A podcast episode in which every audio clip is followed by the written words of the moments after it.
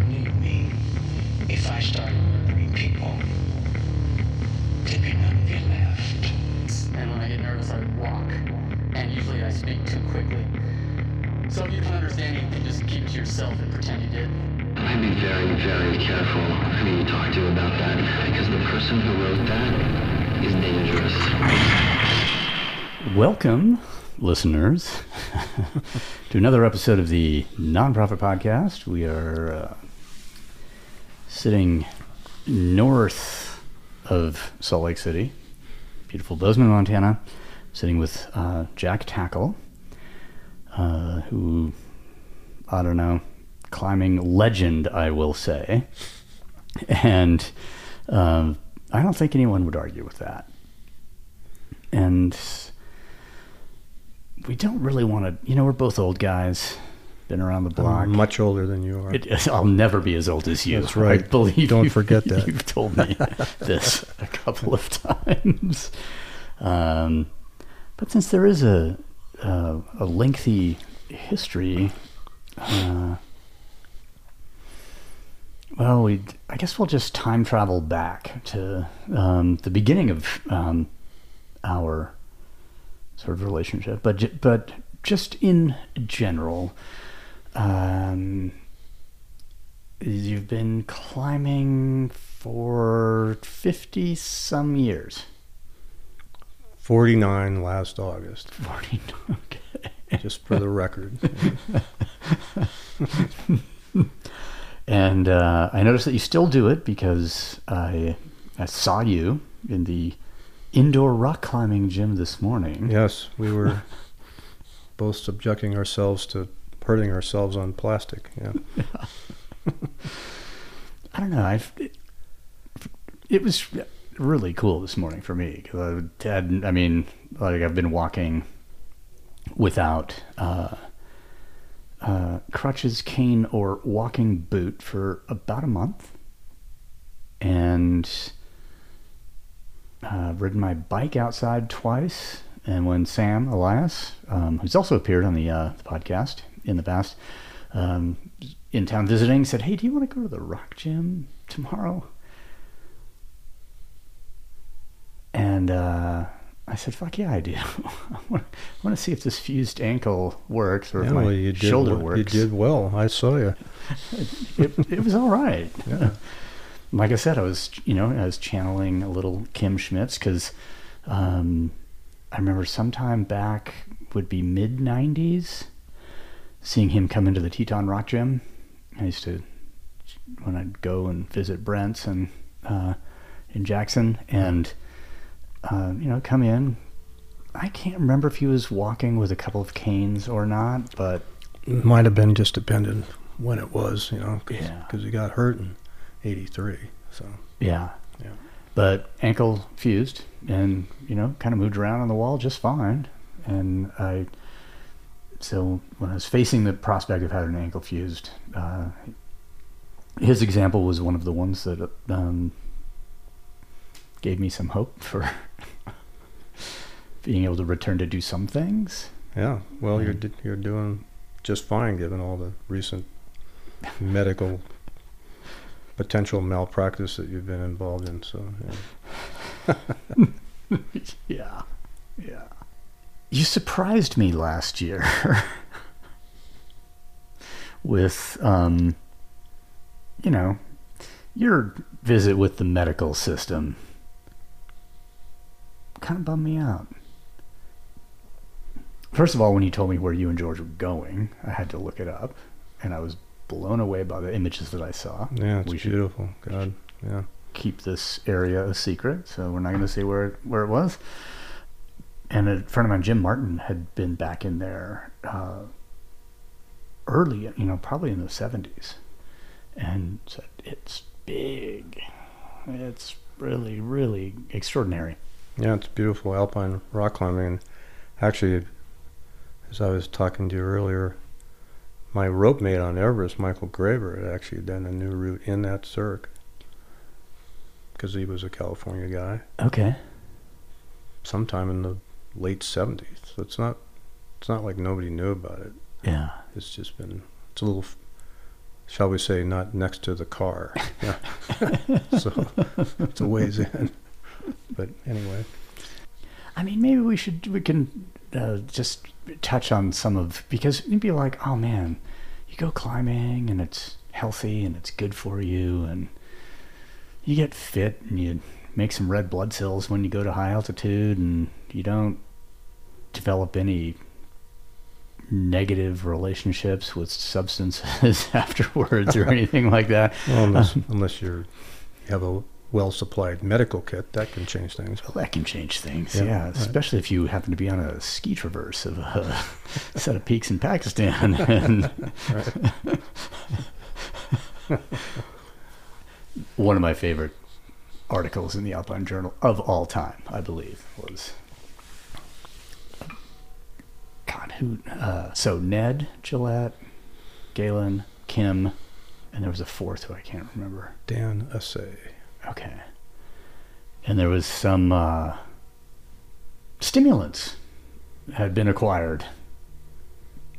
There was a smorgasbord, as I recall. I do- wasn't there. I, I do believe. I do believe that that Yeah. was the word that was Yeah. even used in in in uh, said article. But um, yeah, a lot of terrain was covered. A lot of weight was lost um, on the back of a certain South American plant designed Yes. exactly for you know the drudgery of dragging a sled or carrying a heavy pack. Stutzman, the guy I did ISIS with, called it Peruvian marching powder. There we go. wow. Oh man, we do have some. There's some rich history here. Anyway, uh, this the idea of you know the climbing is being health, being healthy and that kind of thing. Well, you know sometimes you fall down, sometimes things fall on you, um, and you have had your fair share of those experiences. and uh, I've had more than my share in some respects, but I've been quite lucky because I'm still here. So yeah. yeah, But anyway, that was kind of uh, scare last year. I was like, man, I thought maybe at a certain point you you've paid enough into that account man, that I you couldn't agree more. Jesus Christ! I mean, I was like, really, you know, slip going across a flat stream on a piece of flat granite. You know, but shit happens. You know, it's part of being in the mountains. yeah. So So we met. I think we've determined it was 1986 in the offices of Brenco, which later became Montrail. Yep.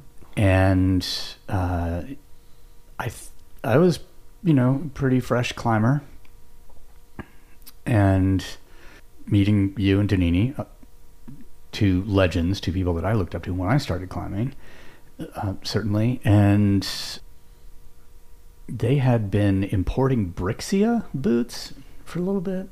Is that is that how it got started, or Well, um, no, when I first went to work for Jim as an associate sales rep, and he had already his existing relationship with Branco, okay? the first boot that we distributed was Kastinger. Oh, yeah. The the blue and black plastic boots from Everest seventy, made famous by Messner and Mess, Habeler. Messner's boots, right? Yeah, But yeah. also they had uh, black leather telly boots. yeah, they had the only double telemark boot at the time. right. Yeah. So that was the first footwear brand. Okay. that I remember. Um, and then the one sport thing came after that with Martial and his products from from Europe. Um, Which is actually why I was there because I had um, developed a relationship in France with Martial, who was, I don't, I guess he was the worldwide distributor, French guy, worldwide distributor of this particular brand of boots that are made in Italy, and had been working with them on some really kind of cool uh, thing. You know, your standard sort of double boot with like an alveolite liner, but you could also just put their rock shoe in it as the liner, which I can tell you that hiking 15 miles in rock shoes, even if they are inside of the outer shell of a double boot, is ill advised. bad idea. Bad idea. Yeah. Um, and but you know you get greedy and you don't want to carry extra weight, so you Well, at the time too, it was somewhat innovative and yeah meant sort of a multi-use kind of tool. yeah That was cool. And then they also made these overboots that you put over your rock shoes so you could actually wear a pair of crampons. that was that was just it was like a, a, a just a fabric gaiter that zipped up and but it had a lugs you know Vibram lug sole on the bottom Full yeah. outsole on it. And actually, Donini and I used those on the Cobra Pillar climb. no shit Yeah, we hauled them all the way up so we could put so our, you could get off so we could do the seven pitches of snow climbing at the top and get off the backside. yeah Yeah. no so you're in Alaska in the Alaska range albeit lower altitude not Denali No, but quite low. on the roof so the top of uh Dickey's 9000 maybe The, the Cobra Pillar is on Barrille, Brill. and Excuse it's me. only like 7,600 feet, okay so but it's the size of Half Dome. Oh yeah, but I'm just thinking about the walk off off the back. Like you go down to, uh, Went down to the mountain house. yeah, Yeah.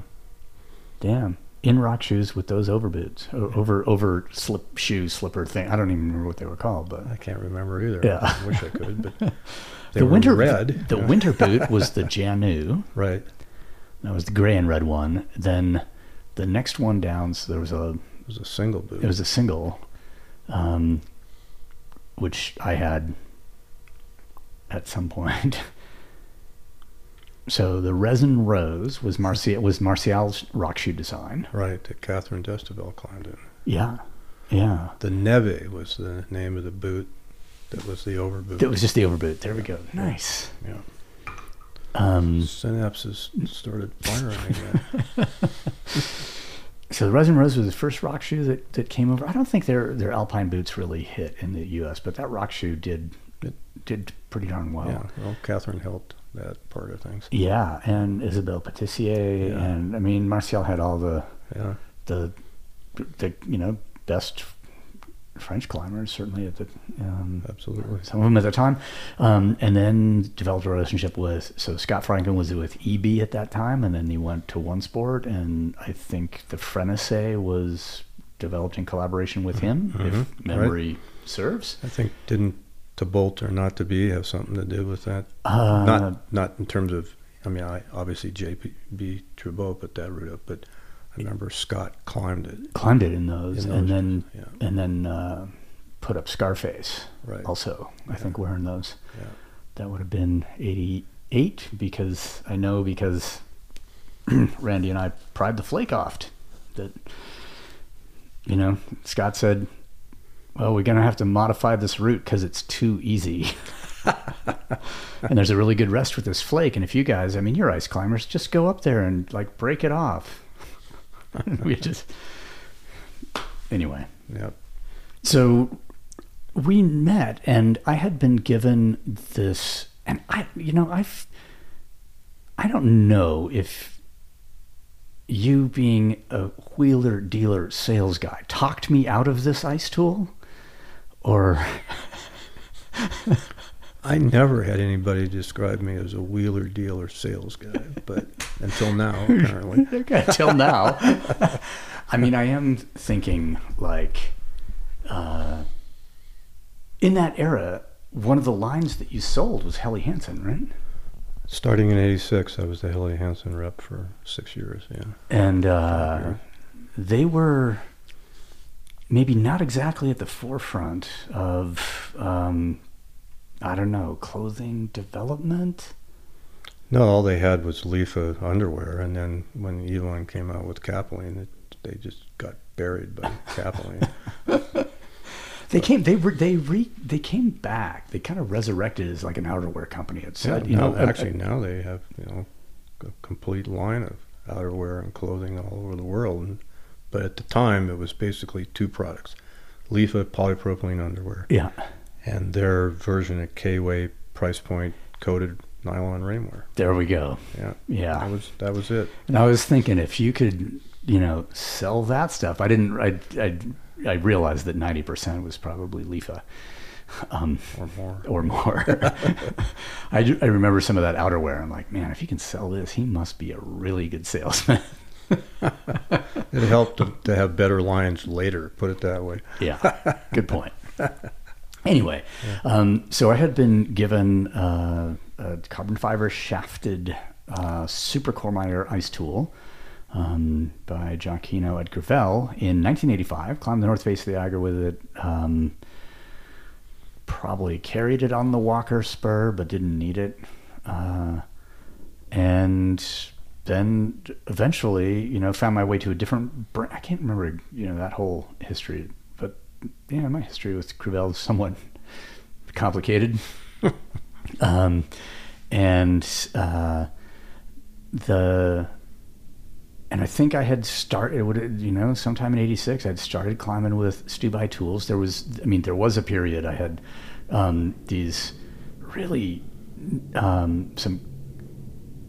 It probably would have been later in '86 when uh, on the second uh, Nuptse attempt with Jeff Lowe, he they had they Lowe Alpine had finally made like a carbon shafted Big Bird or something.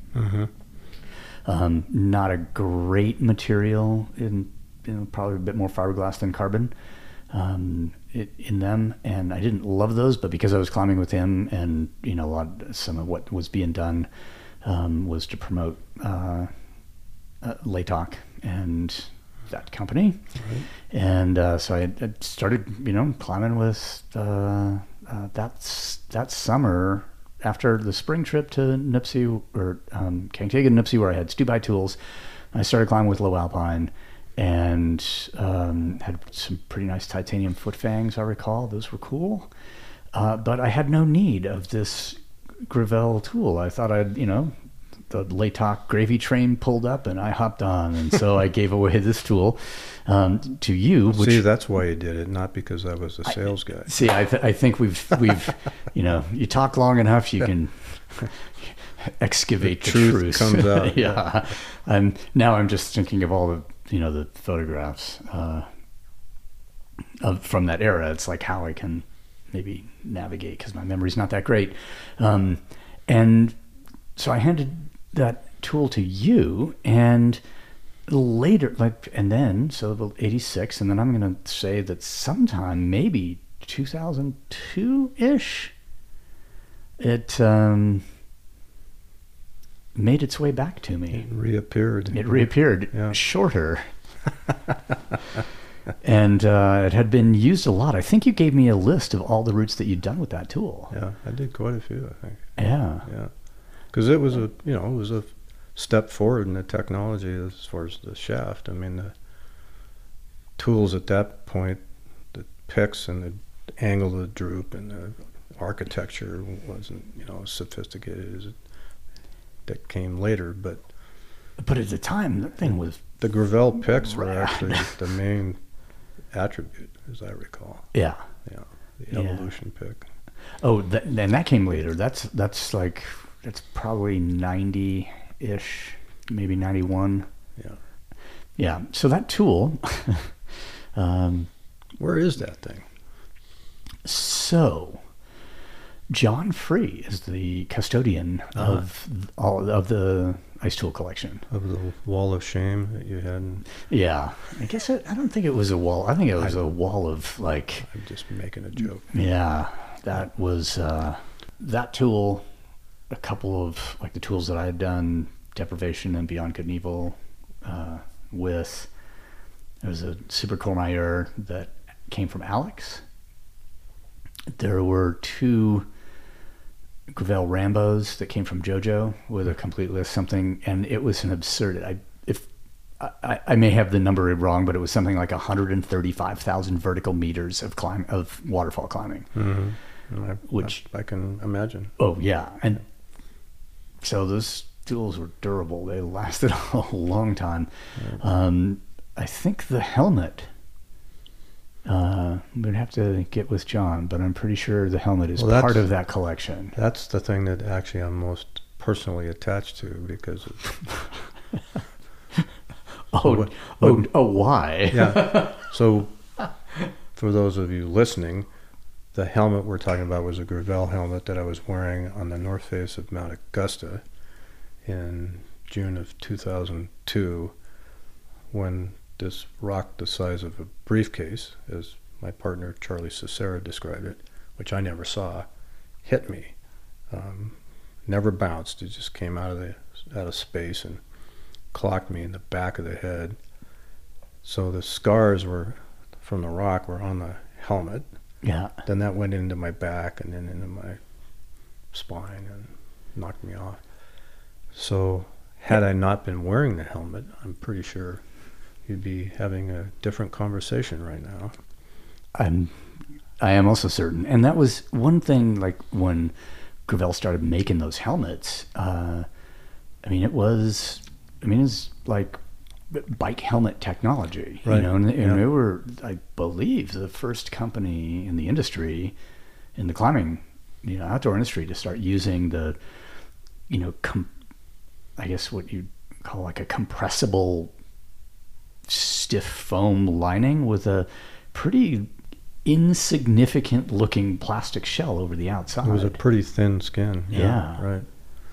But yeah, it had the bike adjustment, the center knob that you turn, just like yeah. bike helmets still have at this point, I think. Yep. And uh, and it was lightweight and apparently durable enough to withstand Yeah. a rock falling three thousand feet. I did hear later, you know, of some of those helmets like being getting broken in people's luggage, you know, dirt, you know, whatever. Because if there's not a head inside to support the foam, then the foam Yeah. itself doesn't. Well, I think that's Uh, true in part, but I think it also depends on exactly where you get hit. And uh, yeah. I'm pretty sure had the rock hit me in the center of my head, that things would not have gone well. Okay. um, just because of the impact. But it was a glancing blow off the back of my right side that was just fortuitous in terms of my And- existence. and you were were you you were leading at the time, Yeah. and then did not hang on after having been hit by this briefcase. Well, I got knocked. I got knocked off. Off. Yeah. I took a forty footer onto a But I was number, trying to. number five stopper actually. the only piece I had in. Fuck. and uh, yeah, so I ended up sort of paralyzed, and my I think it was my left arm didn't work, and was you know knocked out a bunch of teeth, and I was bleeding, and you know blah blah blah. But uh, Charlie, you know, lowered me and got me secure in the belay essentially. Yeah. I was looking for a bivy spot. We'd been climbing for only about 12 hours, first day on this face. And what had happened, this was, I'll just back up a little bit. What had happened was the year before I'd had this rare autoimmune disease called Guillain-Barré that came out of nowhere when I was guiding a friend on Aconcagua in South America. And so I'd ended up, you know, being life flighted back to the States thanks to my friend Tim, and was fairly messed up from this disease, which can be fatal. You can die from it because it's an ascending paralysis of the the peripheral nervous system. It's a nervous system disorder, and uh, you can die from asphyxiation as it ascends. It's an ascending paralysis, and so if you're not in a hospital or you can't be intubated and you have it severely, which I did, you end up suffocating because you can't breathe because your diaphragm, you know, Isn't getting the electrical signals to. it just it's, it's paralyzed, so Yeah. you can't, you know, you can't take a breath, you can't inhale. Anyway, that episode, which is a long story, went on, you know, for 53 days in the hospital and having to learn how to walk and do everything over again. And uh, so that was, you know, winter and spring of 2001. By the summer, I actually was able to, I actually guided a friend from Bozeman here, Tom Aliu, on the Grand Traverse nine months after I got sick, which was harder for me than it was for Tom. And uh, so anyway, this idea came up with Charlie Sassara, who, I'd known for a long time in Alaska, but we'd never climbed together, was to like do something to sort of get back on the horse, if you will. Yeah. And uh, he spent some time in the, you know, Logan St. Elias range. I'd been there quite a bit myself, but he had spied this unclimbed route on the north face of Mount Augusta, which is a border peak between Canada and the U.S. And you know, looked like a good thing to like get back on the horse. Mm. So we go there, we you know fly in, sit there on the Seward Glacier, and get ready to do this thing. And in the process of us starting the climb, the temperature rose dramatically in that 12-hour time frame. It was, I estimate, it was probably in the you know high teens when we started in the morning. Across the schrund, I led the first pitch. You know, we're just swapping leads and cruising along. You know, it was decent alpine climbing. It wasn't hard. It was just you know continuous, fifty to sixty-five degree ice, Mm. and you know some runnels and you know pretty obvious line. So when this rock came out of nowhere, I was actually in the process of trying to look for a place to chop a ledge for the night To see if the temperatures would. Uh, because we felt that the temperature had risen probably into the upper 30s, low 40s oh. in that short period of time. And we're on a north face. And it, you know, it's June, but it's, you know, we're in Alaska for lack of a better term. Yeah. Canadian friends, including my wife, get pissed when I say I'm in Alaska. It's actually Canada, but uh, the dramatic temperature shift is what created this rockfall, and we knew that was happening, and so we're trying to like find a place to, Hide. to yeah get out of the way. And then this rock hits me, so I end up, you know, being basically just taken care of by Charlie. And he did a fantastic job of getting me secure, getting this tent up, using my two Grivel tools as part of the anchor system, which was documented in film that the Canadian Rescue Rangers shot later after I'd been extricated from this place. He got me in this tent and got me secure, and I could use one arm, and we went through this whole long process of evaluating what our options were, you know, and I didn't, I knew I couldn't rappel. I knew I actually couldn't be lowered because of the pain I was in, and also I felt like I was fairly sure, at least, that I had internal injuries. Mm. And so, you know, even being lowered on my harness wasn't going to work. So we went through this long, protracted process, and in my mind, it wasn't. There wasn't many options, you know. It doesn't. As you've just described it, I can only really think of. because we're three thousand feet up this thing, and you know, Yeah. and you know, it's a ways to the glacier, and so And this is in 2002 at this point. There's no InReach. There's you're, we're not. People aren't carrying sat phones at this time. well, we we did have a sat phone Okay. at base camp. My friend Tim, same guy I was on Aconcagua with, hmm let me borrow the sat phone, which was rather key Rather. into the outcome Yeah. of this whole situation. But it was at base camp because we didn't, you know, in those days, sat phones, you know, were like the size of a brick and they weighed Oh, about yeah. the same amount. Yeah. And uh, so we didn't take it with us. But the sat phone was back at base, so we ended up agreeing that the best option was for Charlie to leave me and descend by himself and get back to camp where he could get the sat phone and make the call.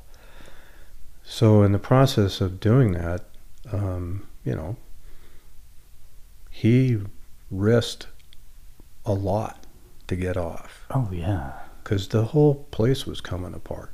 You know, just rockfall and running water under the ice. You know that kind of fucked up alpine scenario. Yeah. But you know, Which, had you actually been in Alaska, you could call that part of the Alaska factor. Well, it, I, as I said earlier, I, you know, I just lump it all in together because I'm not quite sure that the political boundaries really matter when it comes to the mountains. So, same kind of Point taken. terrain, you know, Yeah. and environment. So anyway, Charlie had this, you know, epic but very judicious process of getting off and coming up with anchors, you know, and you know, putting ice screws in cracks and pounding on them like pitons to wrap off because the ice was shit. Yeah. He gets off. He gets down to the Schrund. Barely gets over the Schrund because it was so warm that everything had turned into the, like the consistency of a snow cone. And Yeah. then he has to Get across a glacier by himself. go across this glacier that we had skied together, roped, and then left our skis, and then roped, you know, traveled to the base of the route. He's got nothing. Yeah. And initially, he crawled to try to, you know, keep his weight distribution distributed and had quite a ways to go before he got to his skis. Finally gets to his skis, then he can, you know, travel more safely and skis on down to our base camp, which was, you know, quite a few miles, two or three miles out into the Seward Glacier there. And then he makes the phone call. Yeah. So we we had a sat phone, but not as readily available as My partner fell off the uh, 17th pitch of the North Buttress of the Rooster Comb in 1985 and broke his ankle. Uh, John Stoddard. And um, Isn't that the same place that Alex fell off? And uh, the, I think his, the, he was a bit lower. okay, Like we were on, we because we climbed that pitch where he had t- he'd fallen like 80 feet or something. yeah, right. some insane Yeah. and um and that might have been the previous year i can't i, I mean I, re- we but i remember that pitch where he had fallen we're like yeah there's no gear for a long way so we had climbed 16 pitches bivvied first pitch next morning um, john was aiding off of the nut somewhere uh, and crack it pulled and then he caught his caught his front points of his crampons in a tie off on a piton lower down. So we get down to the you know glacier. He he crawls back to the tent, and I like wade a trench through the snow. He crawls back to the tent.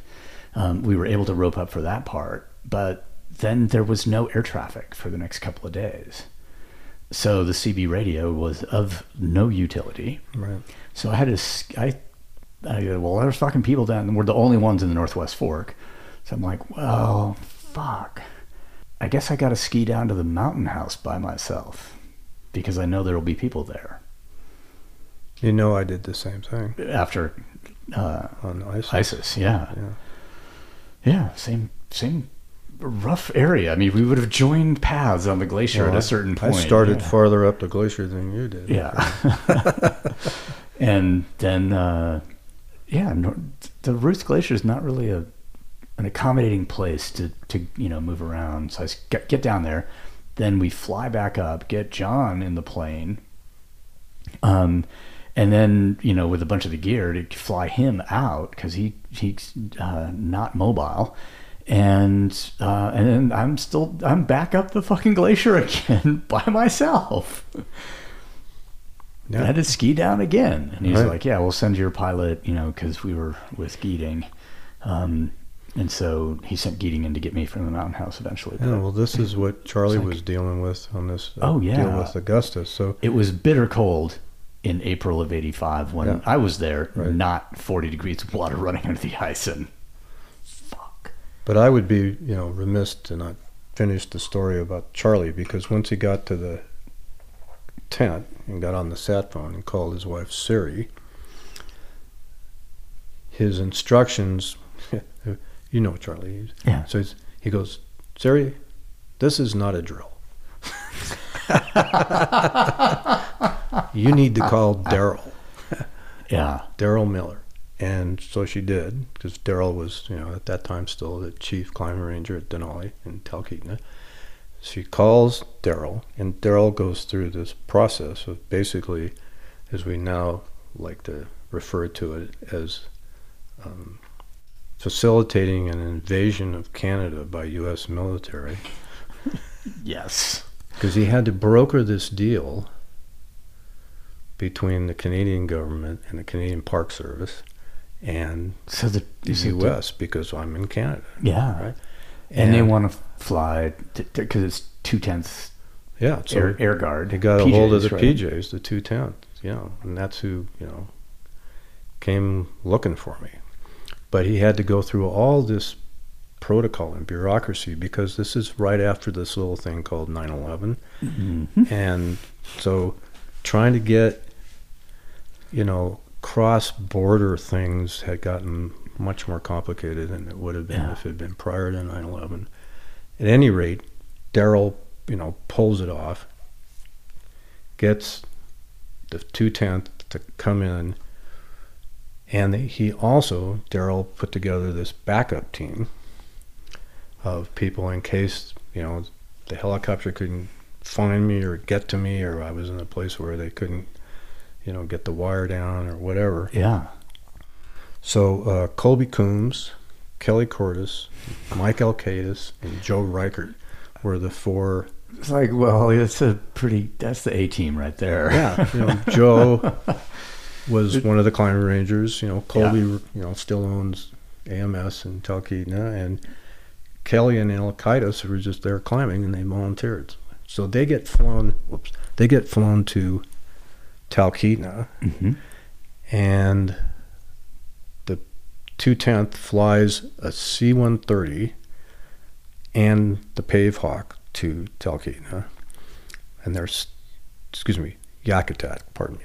Yakutat is where they're staging everything from the airport, and then they start looking for me. And Reichert was going to be the spotter in the ship because everybody else is, you know, not as much of a climber. Although there was this guy named Dave Schumann Yeah. That could have done the job. But anyway, Joe comes along, and And initially, he's got some experience looking for people on massive faces. Yeah. turns out you saved my life, but yeah. all of them did. But they initially are looking on the wrong side of the mountain because our illustrious pilot that had flown Charlie and I in, who remain unnamed, told them that we were on a totally different side of the mountain than we were, even though we landed us on the glacier where our tent was, right? so initially they're looking 90 degrees around from where we were, I was. And, you know, the weather's, it's not bluebird, so it's, clouds are in and out. Yeah. And I can hear, I, you know, I ended up spending almost two and a half days on this ledge by myself. But I heard them fairly soon, within probably maybe 36 hours into it, I heard Okay. the C-130. So I knew that Charlie had a Made- made it to the tent, Yeah. yeah. which Which was not guaranteed. which was not guaranteed, and I knew they were probably looking for me. Yeah. So eventually they do find me, and the Pave Hawk, you know, it's this massive, you know, helicopter, it's, Yeah. and and uh, they come in, and I'm on a steep enough wall that it was really hard for the pilot to get close enough into the wall with respect to the rotors hmm and be able to get this 200 foot wire down to where it could do me any good, right? And so they went through all these. And are they get, are they putting a person on the wire to come to you, or yeah, okay? Yeah. And but initially they're just trying to get in position and, so- Yeah. and suss it out, I think. And Rick Watson was the pilot, and he'd been a you know pilot in Vietnam and awesome guy, awesome pilot. But you know, there's there's ground residence issues. You know, oh, there's Oh, yeah. you know, and this is it. You know, it's not high, but it's like eleven thousand feet, I think. And uh, the wire, the cable for the winch, ran out of you know, the right side of the ship as you look at it, right? And so the pilot turns out is in the left seat, and he needed to be on that, you know, the mountain needed to be on the same side as he As was, he was, so he could. so he could see what's going on with the rotors. yeah. So the wire's going out the opposite side of the ship, which means it's that much farther from touching the face where I am. Yeah. But they finally figured it out and they were doing all these maneuvers and they had to dump gas to be more maneuverable. And the C 130 is flying around both for comms and it's the flying gas tank truck. Yeah. right? So that's circling around. The helicopters coming in and coming in, and they they got Schumann down part way one of the times, and it wasn't going to work, and they bring him back up, and uh, finally they get in close enough, and he's got enough maneuverability because he dumped so much fuel that if they got Dave on the slope. I think about 60 feet below me. He was able to climb up to me and I'm, you know, I'm conscious. I'm actually, you know, I'm better than I was when Charlie left. Okay. I'm not, you know, I'm not great, but I'm, you know, I'm able to do things and converse. And and uh, Dave comes up to the side of the tent and he just he slices the tent open. And he goes, "We got 30 seconds to do this," which made perfect sense to me because it I'm sitting there watching this shit go Oh, on yeah. for you know they've been trying for For a while. a yeah. while, and I'm you know I'm underneath getting just boom, blasted, boom, boom. yeah, Yeah. just hammered, you know. But it looked like a good idea to me to get out of there. So he clips the God's Eye into my harness, but I'm actually still anchored, which you know I knew maybe sooner than he did, you know. Yeah. And uh, So, we're- suddenly the uh, helicopter is yeah, attached so now to I'm, a mountain. uh, yeah, which you know they're not really keen on that idea. It Yeah. turns out. Yeah. So, and I can see myself getting pulled through the side of the tent, you know, and all this other Yeah. shit. So I find, you know, I get everything, you know, unclipped, and I reclip the God's Eye around through this different hole in the tent, and Schumann gives Watson the sign, and we we slid down the snow initially hmm together because I found out later that you can't shock load these winch cables. Yeah. And the engineer, whose name I remember was Tom Dietrich, his job was to A, run the winch, but also B, cut the cable Oh, yeah. if shit went south Yes. and we, Schumann and I, were putting the ship and everyone else at risk. Yep. They're just going to cut the cable and that's it. So this man- amazing finesse maneuver by Rick Watson, the pilot, allowed this sliding action as we went down for him to then move the ship out and down and sort of lessen the shock load to the cable as we came into this, you know, having it be a J and then, you know, in terms of the shape of the cable Yeah. and then, you know, sliding down and finally, you know, loading it but not shock loading it to the point where they had to cut the cable and off we, you know, flew into space and I've said many times, I said it was the first time I knew what it felt like to be a haul bag on El Cap when you cut it loose, you know. Yeah. and uh, so Schumann and I are, you know, hanging off the end of the wire, being winched up into the ship. yep. And I later found out that the entire dashboard is just flashing lights because they're out of fuel. Yeah. But the C 130, you know, is right there. So as they're winching us up, before we got into the side of the ship, Rick Watson had docked into the back of the C 130 and was refueling as we finished being winched into the ship, right?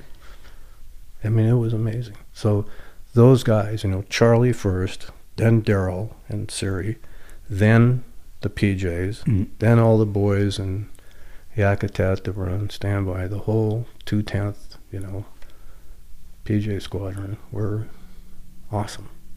They're the ones that deserve all the credit. It's pretty um, remarkable what um, those guys can do, or what the sugar bears that fly the Chinooks out of Fairbanks can do. Mm-hmm. Um, when you said, yeah, they had to dump fuel. I mean, we had the 45 minute tour of Denali when we had to, we were trying to get those Spanish guys off the Upper West Right. Rib Yeah. because the helicopter was too heavy to land on the football field. Right. Like no one had ever landed one that high ever before either. So Right. it was There's you know, that, yeah. There's you know we'd like to maybe be as light as possible, but um, one of the guys, some mountain rescue guys that I talked to in Switzerland, like I was around the Eiger in 84, 85 a lot, and then back um, working on a, a movie, probably 92, 91 or 92. And one of these guys was talking about a, a situation like that where they couldn't get the bird close enough, but um, also a much lighter machine. They're flying an Alouette. Um, and the guy just started oscillating the thing to make the cable not pendulum, but arc in a larger and larger circle, so it could make contact with the rescuer that they had dropped off previously, um, so that he could basically grab it, but they couldn't get the bird, you know, directly over the patient and the that that well- guy again. He's like, like, wait, you're like doing the samba or whatever with your helicopter to get the, the, the like to try and swing the cable off a vertical axis. Oh, what they can do is some of those pilots are just amazing. But you know, Schumann, he's just you know, he's at the mercy of the whole thing. You know, he's Oh, just yeah. on the end of the cable. You know, Yeah. coming down. You know, he's just hanging off the bottom of the ship. He got, you know, talk about the illusion of control. You know, so he he was as much at risk and at a potential victim as I was. You know Oh, sure. and and the whole ship was in the case of how close the blades were to the wall and just the whole thing you know so they they later um, that whole squadron got um, I forget the actual name of the award but it's a special um, military award for rescues and they got a White House commendation and they were invited to the White House you know Nice. which they totally deserved. So, you know, it's a good story in that it had a good ending, you know, Yeah. but so many things, like most things in life, you know, shit can go sideways for so many different reasons. And why, you know, that happens sometimes and why it doesn't, you know, presents, you know, a whole other conversation. But I was indebted to all those people. And so Charlie and I made sure we thanked them in Yeah. a number of ways. And uh, Schumann now is, you know, someone that he and I are joined at the hip, you know, Oh, yeah. literally and figuratively for life because of it. And he's, you know, somebody I see and talk to occasionally, but consistently, you know. What what in um, what are the financial ramifications of an operation like that for you and Charlie, if there Well- even are any? It's interesting in the case of the PJs. yeah, there's only I think four or five PJ units in the United States. There's one in San Diego. There's one in the East Coast. Yeah, there's You know, uh, there's- there, there, there, there's- there are a small probably number, know- a small number yeah, of them. it's a handful of them. Yeah, But the one in Alaska, I'm quite sure this is was the case at the time, and it may still be. But uh, I believe the politician's name was Frank Murkowski, hmm who was their senator, I believe. sounds right. Because I mean, I may have got this wrong. Whoever they named the airport after in Anchorage. At any rate, they had gotten through congressional funding support for the 210th to do civilian rescues. partially Which- because of all the light plane traffic, I'm guessing in like more- That's part of it, but also they they were mandated to take care of all the fishing sea vessel type rescues in the Gulf of Alaska. okay. they were mandated to, you know, and allowed to be the ones that went after, you know, lost hunters and snowmobilers that wrecked their sh- machines and everything. So it's a pretty unique situation with respect to Alaska because they do civilian rescues. Yeah. Okay, it wasn't just being on Denali Right. or whatever. That was part of their mandate. And if you went through their base in Anchorage, you know, the the locker room, I don't know if you've ever Oh went- yeah. Right. So, you know, here's the here's the sea rescue locker. Locker. Here's, Here's- the mountaineering locker. Yeah. Here's the backwoods locker. Here's you know, just Yeah. you know. So they had all of that funding f- from Congress to do these things. So to answer your question about Charlie and I, that was part of their budget and part of their Yeah. mandate. And the the touching part of it was that it actually took place in Canada. But again, Daryl Miller orchestrated that. And the two climbing rangers at Kluane National Park, the Canadian Wardens, um, Rick Staley and the other guy's name was last name was Reese, I believe.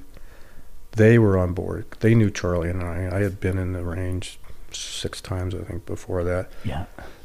and uh, we Charlie and I had actually had gone to Haines, you know, Junction and said hello and signed out and did our thing. So they were helpful also in Co- coordinating coordinating all and yeah. allowing, you know, because they didn't have the wherewithal. It's not like being in the Canadian Rockies. You know, they didn't Right. have anything in Haines.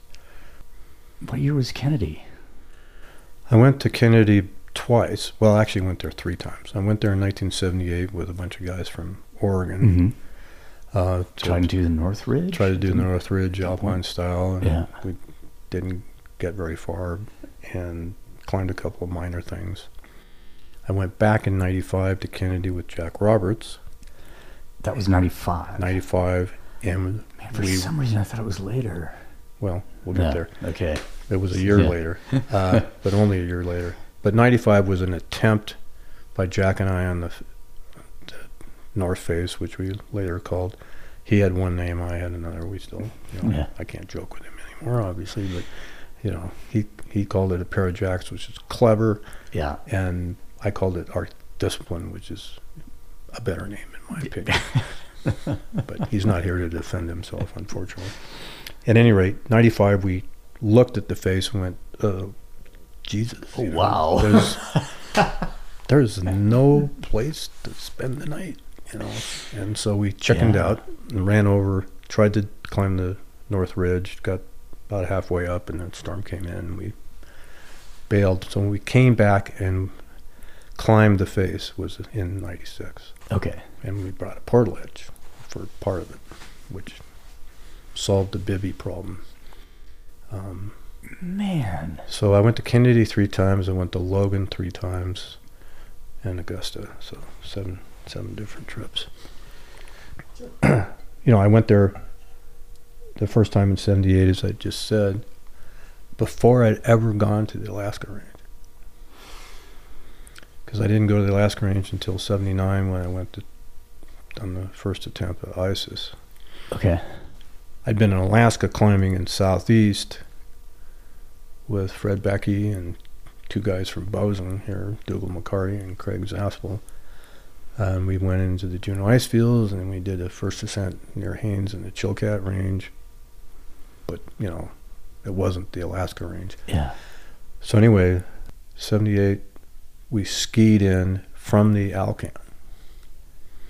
75 miles because we didn't have enough money to pay for the bush plane, you know, kind of thing. But anyway, my view of that range, still to this day, is the following. It's twice the size of Switzerland. It has, you know, a massive amount of mountains.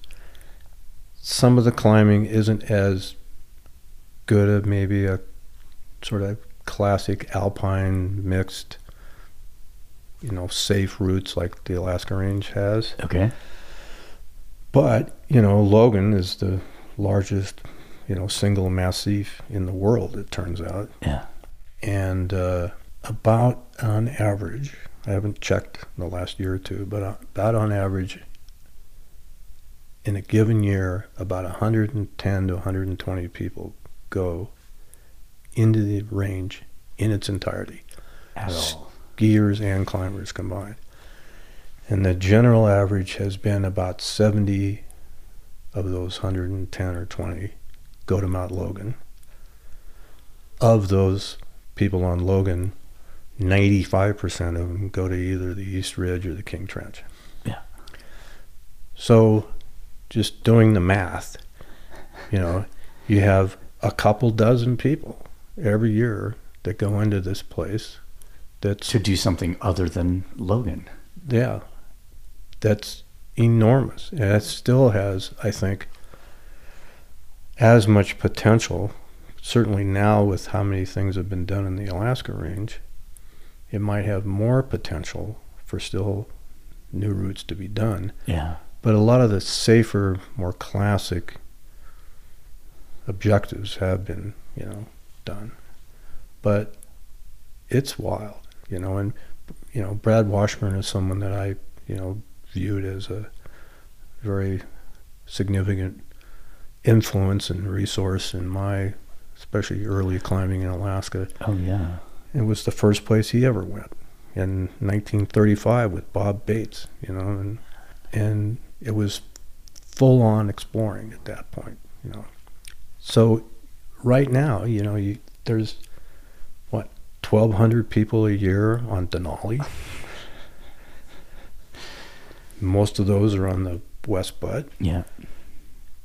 and then you got X amount of people, you know, in the rest of the whole range, which is not insignificant amount of people, and then you got this thing, that's just this enormous, you know, and that doesn't even count the Fairweathers. You know, this just I'm just talking the Logan St. Elias group. That's you know, a big chunk of it's the Kluane National Park in Canada, but then of course the border peaks like Augusta and St. Elias. I like. I think my first exposure, like I didn't uh, know anything about anything up there. I mean, as a young climber, um, so my dad was tight with Wayne Merry. Wayne Merry ended up up there. Yeah, in Atlin, BC. Yeah, Right. and uh, he had, and my dad had put me in touch with him so that Wayne could talk me out of be, you know, going climbing Right. um, that which didn't work. Um, and then um, and then Polar Guard got invented. and there were all those ads about like St. Elias and maybe in the Fairweather. St. Elias I remember for sure, but these expeditions where they're just like, yeah, 30 days of with 28 of them of precipitation. Your insulation gets wet. If you're using down, you'll die. You know, or whatever Right. the, the the copy and Well, the there's a reason why these glaciers are 70 and 80 miles long. It turns out, yeah, exactly. and sort of close to the Pacific Ocean also. And also, and, and that, and that's, and and then obviously there were some, you know, Northwest climbers um, uh, who had been in the Fairweathers. Um, some of them didn't come back from the Fairweathers. Right. Right. Givler, Al Givler and Mm. Dusan Jagersky. J- j- yeah, and uh, and they were, um, you know, quite well known and uh, in in the Northwest, and and then um, I remember at some point. Uh, Steve Mascioli and Bill Pilling went up there and did something, and you know, also said the weather was not really great. Bill Pilling did a, a number of things up there. and it just it never had the draw to me. For I mean, my the f- first thing I went to in the Alaska range was, and it was because of Stoddard. He was like, we had just had a pretty good winter in the Canadian Rockies, and he said we should go to Alaska. I want to go do the like ham and eggs or something, which we tried, and he got hit in the face with a rock, and we came down, and then, um, but but by that point we had seen also the Colton Leach article about their trip to Rooster Comb, and then the uh, West- Huntington, West Face of Huntington, West yeah. Face of Huntington, yeah. and then and so like that Rooster Comb route, I was just like, oh, that looks like the Alps to me. That's like beautiful red granite. There's ice everywhere. I really want to, and it's And it's not high. and it's not high, Yeah. and it's also the height of your standard north face in the Alps, like 3,200 feet, 3,000 feet or something. So it it seemed like it was within reach, and then whatever experience, you know, we did we um, had had kind of nothing but failure on that trip, um, but I was like, man, this okay, this this is what's up north for Well, it's for me. it's but- big country, and I don't mean to you know dwell just on the Logan St. Elias because I, you know, I had way more failures there than I did in the Alaska Range proper. But How many times in the Alaska range? If you, because you've got to have counted them up. Well, I have done 35 trips to Alaska, Okay. but that includes to Southeast Alaska. That includes, again, with my inappropriate geopolitical yes. point of view, the seven trips in the Logan St. Elias. Um, but a few. In the in the range proper, where does the diamond arete fall in the sort of timeline? The sequence? Well, early on, actually, because the first successful route I did in the Alaska was ISIS. Oh Um, yeah, actually, let's talk about it because so you tried in '78. Is that what you said? 79 was the first attempt. First attempt, Yeah. and Stutzman was like local ski patrol. well, Stutzman Bridger, wasn't right? with me on the first attempt. Okay. The guy I had climbed the south face of Waddington with in 77, a fellow named Ken Kearns, is who was on the attempt of ISIS in 79. And he's the one that took the 250 footer and broke his femur. And, Yeah. we, That's it. ha- and the whole thing with Mugs and Jim Logan, now Jamie, um, helping me rescue. Yeah. That was my inauguration to the Alaska Range. Now, To the Alaska factor, actually. Yeah. too. Now, to be quite fair and accurate, you know, my experience on ISIS was not near as traumatic as Kenny's, because Sure. I didn't get hurt. But uh, yeah, that was. Kenny and I had climbed together for about a two-year period where we six. I mean, this you know never happened since, where everything we tried, we got up, including climbing the north face of Granite Peak and the Beartooth, and doing first ascents on Cathedral Point and the Beartooth, and whatever you know. Yeah. And uh, so we thought, let's, you know, take it to the next level.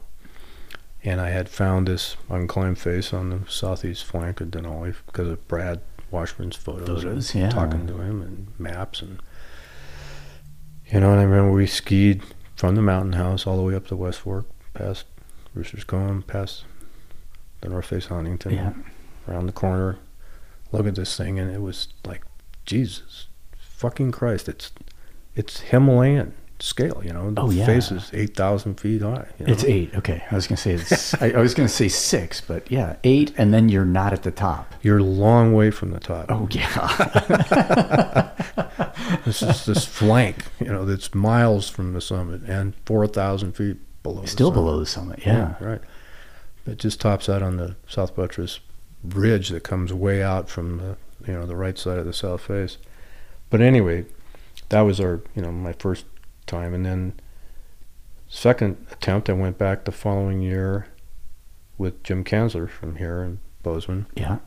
and we got basically about the same place where Kenny fell, and the weather just totally shit the bed, and so we wrapped off and ran down the glacier, and we actually ended up weathering a six-day storm on the west fork of the Ruth underneath the north face of Huntington with two Brits named Roger Muir and Steve Bell that had Oh. just done a new route on the east side of Huntington, Yeah. and then we went home. It's pretty amazing to uh, sit below that face, especially when you can't see it. You can only hear, Hear it? what's Yeah, right. happening. Yeah, well, that's I- that thing is still, you know, I've gotten to know Simon McCartney now, and I obviously knew Jack, and I Yeah. still can't believe they did that. But yeah. they did. Nonetheless, um, in '81, I didn't go back to Alaska because I went to China, to Mount Siguniang with Schmitz and Kanzler and Donini. And Donini, right? Okay. That was my first expedition with Jim. 82 went back with Dave Stutzman. That's when we did climb ISIS, finally. 83, I went to the Direct West Ridge of Everest trip. Which we were talking earlier Yeah. about. So I'm going to veer off the Alaska thing, or, or veer towards it probably, because, um, yeah, you get invited on the Everest trip, and you can try and do the West Ridge Direct in alpine style, no oxygen. You've got all, I mean, a number of hitters on that Yeah, team. yeah, I was the, I was the weakest link you know, by far. And just because that would have been 83, they'd already done Makalu. John had climbed Makalu. He climbed the French Pillar. Yeah. Yeah, and he So he's with Kapczynski and, and Kim Momb and fourth person Jim States. states. There we go. Yeah. And I think John had also climbed Dhaulagiri the year before. And Gary Shankar would have been uh, uh, uh, uh, pre Everest, I It- think. I think it was, yes. yeah. Because Kim I was feel like that, 79 or. Kim was on that trip. Yeah. Yeah. And but So- but then you end up, you end up there with you know twelve climbers, five support people. It's a lot of personalities to sort of manage, uh, or be around, or to manage yourself around. I think you said something that was a seminal event that you know helped me understand what I wanted to do with climbing. Well, it was a really good experience, as I have mentioned before, in that, you know, I got to be on the, you know, lead end of the climbing that was going on. Yeah. I ended up doing okay at altitude, which on the way in, in the truck driving over the pass from Tingri to base camp, I set my personal altitude record, which was 18,000 feet at the time. so I didn't have any altitude experience, Yeah. so that that was a good learning experience for me. And uh, you know, I actually ended up at the end of the trip um, for a variety of reasons. John got sick. We switched from doing the direct West Ridge to trying to do the Hornbein. And I got, you know, I got one day I just happened to be feeling okay, and I soloed up the Hornbein to 27.5 to the rock step. Mm-hmm. Tom and Willie had climbed and had nothing with me. I just thought I'd go out and see how far I could get, kind of thing. Yeah. And you know that ended up being a good experience in the sense that you know I I wished I could have kept on going, but I had I had nothing with me. I mean, I had no stove, no food, no bag. You know, had a parka. You know, Yeah. I'm just climbing along, and it's beautiful ice actually, but you know, front pointing, facing in. You know, actually, I fell off and self-arrested somehow on blue ice. Caught a my foot thing on my inside of my calf, and I pitched off, and I don't know how I stopped, but I did. Because I'm looking seven thousand feet down there Oh yeah. Cool air in the face. And then uh, the next day, basically, the weather went to shit, and that was the end of the trip. But the main point was that it was a you know large scale trip, three months, you know, big expedition, lots of you know time and money and all that. And it's you know I'd done all these other alpine climb type trips already in Alaska and been to China it just seemed like maybe the thing to do would be to just go back to smaller teams, alpine style, trying new routes, trying to do them in good style with small teams. And Yeah. that's I've never been on a trip since then with more than four climbers, and Yeah. most of them have been just me and one other guy, You and one other guy, or maybe a. Th- I mean, or a third, depending. Dep- You know, like Logan was, you know, it was three of us. yeah. But you know, Jay and I went to Alaska not that long ago, and we did five new routes in 17 days, and it was just the two of us.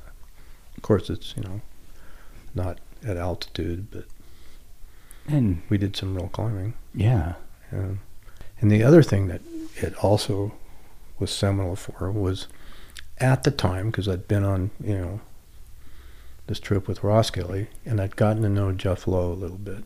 Mm. And those were the only two guys at that point in time that I recall that could be have been described as sponsored climbers. Because John had a thing with Gore and Right. Polartec or Yeah. something else, you know, and Jeff was doing his thing with Lowe Alpine Systems, and then you know, later on Lee which you know had its ups and downs. But I knew how much of a financial struggle it was for them. oh yeah, I just went, you know, if these two guys, which are way better climbers than me, can't make it work, then I'm delusional, you know, to think that I can do that. So that's when I became a sales rep and went to work for Jim Donini as a sales guy, and that got me into the outdoor business, which is how I met you, you know, three years later. yeah, And I just decided I'll figure out a way to pay for these trips. I'll go climbing with who I want, where I want, and I'll figure out a way to make the financial part of it work. And that, and that will Sort of what I necess- did. necessarily affect the size or the, the the you know the gravity of the objectives in a way. It's like if you you know you want to yeah, it, it, and the technology at the time you're not you know I'll just say maybe pre white limbo you know there were every team that went to Everest was big right. right those dudes show up there's three of them and Yeah, no, it's awesome. Yeah, which but but that's also not the accessible thing for most of it like I, I having never participated in one of those big expeditions but like when barry and i were on everest some you know people came with us and beginning to you know track to base camp whatever but after that it's barry and i and hank van wilden as you know base camp dj and you know general helper and then for a while we had our doctor there whose name i can't remember but just only that he was a veterinarian and um, scottish guy living in canada good So if you get distemper at least. You know. yeah, exactly. But we were at there coincident with um, Benoit Chamoux' team when they were trying to do the Spree to Keep thing and climb all the 8,000 meter peaks. Was you know him being sort of the central uh, personality with a you know roving cast of characters that would come with him to the various things. But those that was a big trip. They had a lot of support, and then the Cowboys from the Wyoming Cowboys trip, and that was a lot of people and a lot of support. You know, from you know everybody from Coors to you know who knows what else. Penthouse, I think, was one, but um, uh, j- just seeing it from the outside, it was never something that I was attracted to. But but I but I never got it. You know, I never had a bad taste from it. I could. Just, it was just an observer. Well, and I didn't really have a bad taste from Everest. I just had, you know, some clarity. So again, I, I, I had a positive experience. But I will say, in reference to your, you know, size of team type of objective, I went to Pakistan three times. The first time was the only time I actually summited something. And, you know, four of us climbed this 36 pitch rock tower in the Biafo. And that was, Oh, know, nice. just you know four of us galen and me and gray thompson and a guy named rob milne and uh, the next time i went to pakistan was with donini and we tried to do the first ascent of uzun which is a peak next to the ogre Yeah. and we got a thousand feet from the top and the weather went to hell and then i went to, the, to try to do the second ascent via a new route of the south pillar of the ogre with chabot in 2000 All right. Yeah. so, you know, those are big objectives for just small teams. So I did try to do that, you know, albeit, you know, we were unsuccessful on both the Ogre and the Uzam Braak trip. But I was trying to do that kind of thing, not, you know, 8,000 meter peaks. I mean, the ogres But- seven. right? Yeah, that's, that's big, turns out, uh, Yeah. and somewhat technical. Plus, I would have to give credit also to Jeff Lowe because, it, at least for my, for me, because my first trip to the Himalayas, it was, you know, he and I and Alison Hargreaves and Tom Frost on Kangtega, and then just he and I on Nuptse, Right. and somehow you know put the financing together. His approach definitely affected whatever I would be willing to do. So I think those Well, are he like any kind of early influences. He are- was hugely instrumental yeah, in his vision about style and roots, and much less what he was able to climb from a technical standpoint. you know. oh yeah, what has been interesting, I mean, I'm digressing a little bit, but, um, you know, I went back to the Alaska Range to a large degree because it was easy to get to. It wasn't expensive. You didn't have to hire an LO, you know, you didn't have to change your money. You just bought a fucking plane ticket and you could be on the glacier the same day you left here yeah, and yet there was you know at that point in the 80s especially in the 90s there was still a lot to do that you know was worthy and know. you also have a you know have chosen a job that sets up you know. A, a, there's a seasonal aspect to Right. sale, the Yeah. sales work, yeah Um, and it turned out to, uh, for, I mean, for me, at a certain point, I realized I was working just as hard to try and maintain sponsor relationships as I would at a normal job. yeah yeah And, and then it is, i never really did that yeah, and but i was working for companies and i had to maintain that relationship because i had to perform you know. sure. but it was more flexible in the early days than it became much later. It was much more lucrative later, to be honest. But in the meantime, it worked from the standpoint of the seasonality that you mentioned. But as an example, I had been to the West Ridge of Everest before I ever went to Yosemite. Now, how fucked up is that? You know, and, and it's because of the time of year. You know, Yeah. I just couldn't do everything. You know, so I made choices. I went to Alaska in you know late April till the first of June, and I came back and I started working for Exum. I you know last summer would have been my 40th season at Exum. No shit. Yeah. And, uh, you know, I never made a living as a guide. I just did it for something fun and interesting to do in the summer. Um, most people actually thought I made a living as a guide, and I never made a living as a guide. I made a living as a sales rep. So I had this, you know, workable thing where I had some flexibility, time off. Being a part of the industry, I you know I could get you know gear and I could get you know stuff, but I Yeah. you know it wasn't a matter of financial support. So it just ended up being what I was comfortable doing. You know, I'm just doing this right now because Scott Backes just sent me a text, and so I'm gonna. well, tell, Tell- Mr. Backes I'm just gonna tell him why I'm not replying via Yeah, a photo. right, awesome, good timing. yeah. Yeah. He um, had that sim- you know similar thing with work and Yeah, like right. organizing climbing being so important that you organize your work either in the restaurant business, film business, you know, whatever. And Yep. and now you know um, with the sales rep gig basically and Yeah. educational gig that he has, That's what he does. Yeah. yeah, and it still allows time for. Um, You know, it's, it's not like working at Wells Fargo in the teller office. You know, Yeah. it's, it, you, know, you have not that I'm not. I'm just using that as an, as an example of something that's a rigid 40-hour work week where you have that happens on limited days time off, and it know. doesn't. Yeah, right.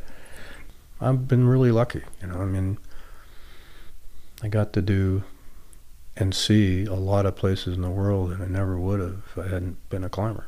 You know, Oh yeah. and that's been one of the great things. And the people, you know, that go along with it. You know, just like you, I got friends all over the world because of climbing, Yeah. and uh, it's a great thing. And I feel really lucky, you know, to still be here. First of all, Yes. but you know, everybody, everybody's got the same set of stories for different reasons that they may not have, you know, survived, whether it be health or car wrecks or, you know, has nothing necessarily to do with climbing or being in the mountains. That Yeah. you, you can have risk. Yeah. Some of the the things. You know, we've uh, obviously in a, a a season, and I don't know how long these seasons last, or if it is seasonal, but it, it feels like there's been a a, a, a higher than average amount of loss in our, you know, say mountain community in the last bit. I think and think back of like two people, you know, Wolfgang being one of them, car accident, uh, and then Mark Miller, British guy, you know, was on that plane that crashed going to the Kathmandu airport. Like, wait, There's, there's a whole What? long list of reasons you can die. Yes. um, the meat sack is not um especially durable, it turns out. But you think that oh, this this part of my life is the dangerous part as a climber, and maybe I don't address the other risks in the same way because they, you know, I'm down in the valley. It just seems more pedestrian in air quotes in in some kind of way. I mean, obviously the airplane thing in Kathmandu that's just short straw day, but um, like you treat things that are nec- that are higher, actually higher risk because of the man hours of exposure to driving on the highway, for example. Yeah, I was You a know. sales rep. I drove 35,000 miles a year. A year, yeah. and, you know, statistically, that's You shouldn't be here Not- statistically. not favorable. yeah, yeah, yeah. yeah. And So I think I think it's important to talk about the risk thing as it relates to the evolution of climbing within your own experience or your own lifetime. So just speaking for myself, you know, when I was in my 20s, like most people, I thought I was bulletproof, you know. I mean, you just you think you're immortal because that's what you do at that age, you know. And I'm not saying everybody, you know, thinks that way, but you're more prone to because you haven't had enough life experience to Yeah. see you know shit go bad you know to change your point of view mhm. um, you know I actually I remember the first time I thought that I was no longer bulletproof was when I had back surgery when I was 35 years old. It's the first time I got hurt first time I had any kind of major medical it's the first time I'd ever had surgery, you know, and I just remember going, huh, well, you know, maybe, maybe I'm not bulletproof, and uh, but more importantly, I think you know, as time went on, you know, I obviously, like all of us, spent a fair amount of time in the mountains, and and also guiding, you know, which is dangerous work, also. Um, Peter Lev said something to me once. He said they're trying to kill you. The clients are trying to kill each other, and they're trying to kill themselves. Yep, which is a truism. the other thing Messner told me once was that guiding and climbing are mutually exclusive of each other. I would not disagree. Right. Yeah. So there's Yeah. that. But anyway, the thing that you know was the evolution of my climbing, and then you know, I mean, we've talked about a lot of the things that went wrong, but I, you know, I have had a fair amount of success at the same time. You're still here. Well, yeah, but I'm also talking about root. Yeah, I know uh, being here counts for sure. But I have had a lot of you know mishaps and mostly medical issues that weren't related to climbing. You know, I mean, Guillain Barre has nothing to do with. yeah. It just 'Cause happened to be it- guiding Aconcagua, but that when it happened, but it is an autoimmune thing that will Right. crop up Yeah. in response to certain stressors or something. Exactly. Okay. Yeah. And then I, you know, I got malaria in Pakistan once, and I got viral spinal meningitis in Pakistan, which Pakistan hasn't been that nice to me. I gonna say, it sounds like, uh, I love the place, but you know, it's been a little rough. yeah. Um, so you go down the list, you know, and I, the Guillain Barre thing was for sure the biggest medical challenge in many respects. This accident last summer where I broke all these ribs and shit, just sliding down these slabs, was actually more significant recovery and more time in the hospital than the the wreck on Mount Augusta. Because Augusta, I got you know I got flown to Providence. I spent six days in the hospital just under supervision, Okay. no surgery. They gave me a back brace, and I got on a commercial flight and flew home to Bozeman by myself. So So the arm not working was That was it just temporary. temporary That was just- nerve. that was nerve Whatever. paralysis, you know, compression stuff. Fuck. Yeah, I mean, I broke three vertebrae, but they weren't displaced enough to require surgery, and all the other injuries were superficial. I mean, I literally was in the hospital six days, flew home here, and you know. So this thing last summer was was number two, you know, right be- Wow. right behind the, the Guillain Barre and the other, you know.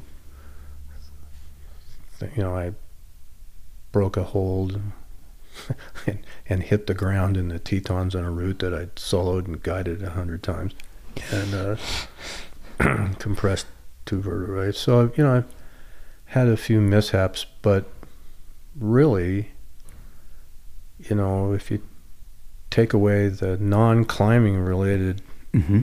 things, and the viral spinal meningitis, I think actually is what was the major contributing factor to my immune system being weak, which predicated then getting Guillain-Barré Okay. five months later.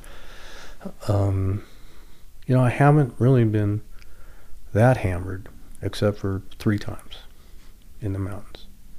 In one way, that speaks to really, I would say, exceptional risk assessment and management. I've turned around I mean, and a, lot of lot, good and a know, lot of I've- good luck also. Well, I right, mean, but I, you know, I, you know, I'm somewhat,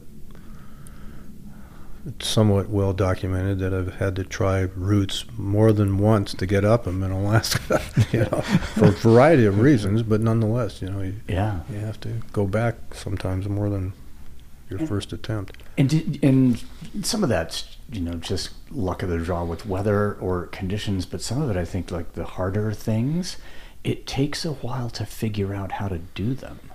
Absolutely, you know, the you were asked earlier about the Diamond Arête. That was yeah. That was 85, and so it was actually the first time Donini had ever gone climbing in Alaska. oh my. And it was, you know, my, we were working together, so, you know, we, we'd been friends for a number of years already.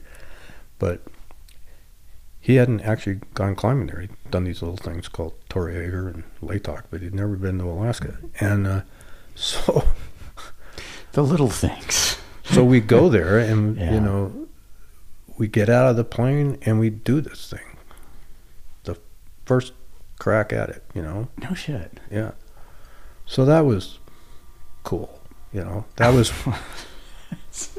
and, and it wasn't without its you know challenges you know because we dropped a rope and I do recall something about uh, a rope.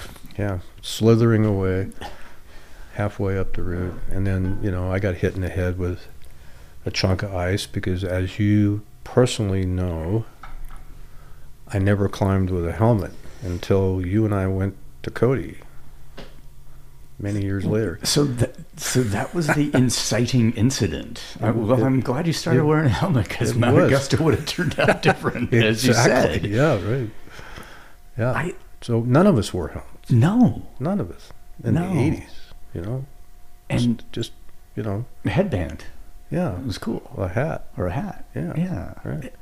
I uh, there's some something happened. I don't remember what the inciting incident was for me, but probably enough waterfall climbing in the Canadian Rockies where you know I was just smashing and you know chipping away at shitty ice for a long time to try and get Well, placements. And you're a faster learner than I am. That's all. Because it's not like I hadn't done some ice climbing oh yeah, prior to our trip to Cody, but I just, you know, I feel very fortunate, and yet I don't, you know, I don't mind telling the stories about the shit that went, you know, yeah. bad. Um, but I really, you know, think it's important to balance, you know, what went well. And one of the things that went well for me was having great partners who became great friends. Yeah. That doesn't always happen in climbing, you know, but I think it happens a lot to the people that have that connection. You know. So, and maybe we talked about it at the Alpine Club meeting also uh, in Seattle, but the number of people that you stay in contact with regularly is um, it's shocking to me and admirable. And then I, I know of the existence of the box of letters, and I know that like the the the the the, the relationship aspect of climbing and the and the powerful relationships that you can develop in the mountains that that are lifelong relationships. Um, for you know being a tough, stubborn, sometimes kind of guy, you that that the value of those friendships and the sort of the gregarious nature of it is really. Im- I've noticed that it has been a very important aspect of your life, and I would say in its and, and climbing career, more so than I think anybody else I've uh, th- that I know. Well, I, I appreciate you saying that. I, I know that to some degree about myself. And I've had, you know, a few people say they think that's somewhat, you know, unique for me to do that. I just enjoy it. You know, I think Yeah, I enjoy now, especially, you know, this stage of life, also staying connected with younger climbers. And I do that in part just because I'm interested and, you know, know people. But I've also had these things with the Alpine Club, like the climbing grants, the cutting edge Yeah. grant, that I'm um, the chair of the committee, along with Kate Rutherford and Kevin Mahoney and Jared Ogden and Nancy Fagan. The five of us are on the committee, and that that connects me to younger, cutting edge alpinists. You know, yeah, like this morning I texted Michael Gardner, and he's you know he's on the north side of the Jannu East, and you know Alan Rousseau is on the north face of Jannu with Matt Cornell. And they all got blown off and are headed home, but. I in part stay in touch with them because of the grants, but it's also just because they're people I like, you know, and they're they're the ones doing it. Yeah. They're yeah. they're the vanguard, you know, of what's happening in alpine climbing. And you know, another group of friends from Bozeman here, Ann Chase and her husband Jason Thompson are on this peak in Nepal right now, and trying a new route with Chantel, and we gave them a grant. So it nice. it allows me that sort of um, connection for reasons beyond just the climbing itself, but yeah, you know, because I'm I'm able to help them in a way that maybe you know these grants do, but I also just think they're doing really cool shit, you know, and that and it's just nice to be able to call them friends also. But I think for some reason, I think because of sales repping and the way I had to communicate with my dealers, might have been part of how this thing evolved about you know email and you know then texting and so forth being a, yeah, the way we communicate you know too much obviously these days but uh, I don't know I just I just like it you know I I see value in it oh and- yeah, I mean, to me, not. I'm, I'm not And- talking about them, whoever them is.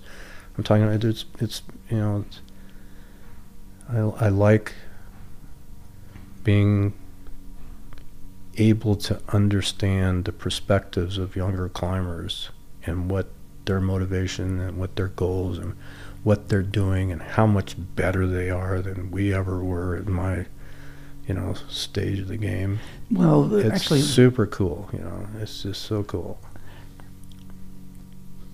we gotta we gotta touch on the better than we ever were thing at some point because context, timing, but I understand. but what so um, we were talking earlier about you know some writing and doing some writing and different projects and I knew you were going to bring this. up. Oh, you bet. and and the notion that someone may or may not want to read what someone else has to say, and if you're the author and you're not convinced that people might want to know, um, something, I would. I'm gonna, I'll just give you an example. So I did this presentation here in town the other night, and I was blown away by the number of young people that were there. Mhm, That's awesome. Which, to me, I'm like, oh, I don't, and I'm reminded sometimes by people close to me. I don't. Um, I am not conscious of whatever influence I may have had on other climbers who came after. Mhm. I think you might be in the same position that maybe, you know, Jack Tackle doesn't think that, you know, uh, uh, anybody would want to read the thing. But if, if, but I'm these, just, the I'm existence. just lazy. Actually, that's the- Okay. I'm just lazy. I don't mean to interrupt, but yeah. Go But I think the existence of the relationships that you have with the with the younger generations of climbers, um, it, you know, it's it that's a a relationship. It's two ways, and if you, know, you hadn't been influ- influential, if you didn't have uh, an extraordinary well of wisdom to share, then those relationships wouldn't exist. And so, someone wants to read this book. so you should write it. I, I don't disagree. Okay, And and I points well taken. and uh, But I also know what I just said.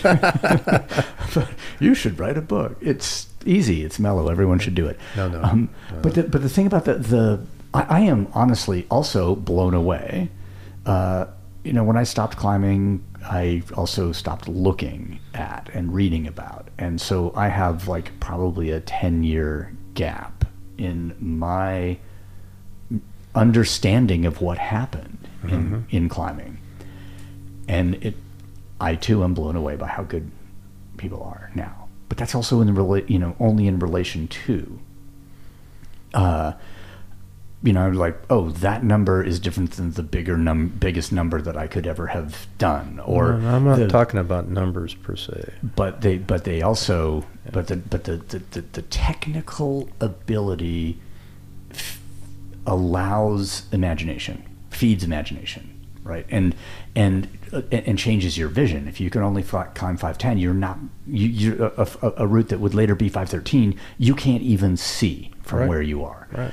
Um, and and I think that's that's something that's all of it. That's um, and so, I think the technical aspect, you know, is is there, but that um, technical skill, technology, a lot of experience to draw from.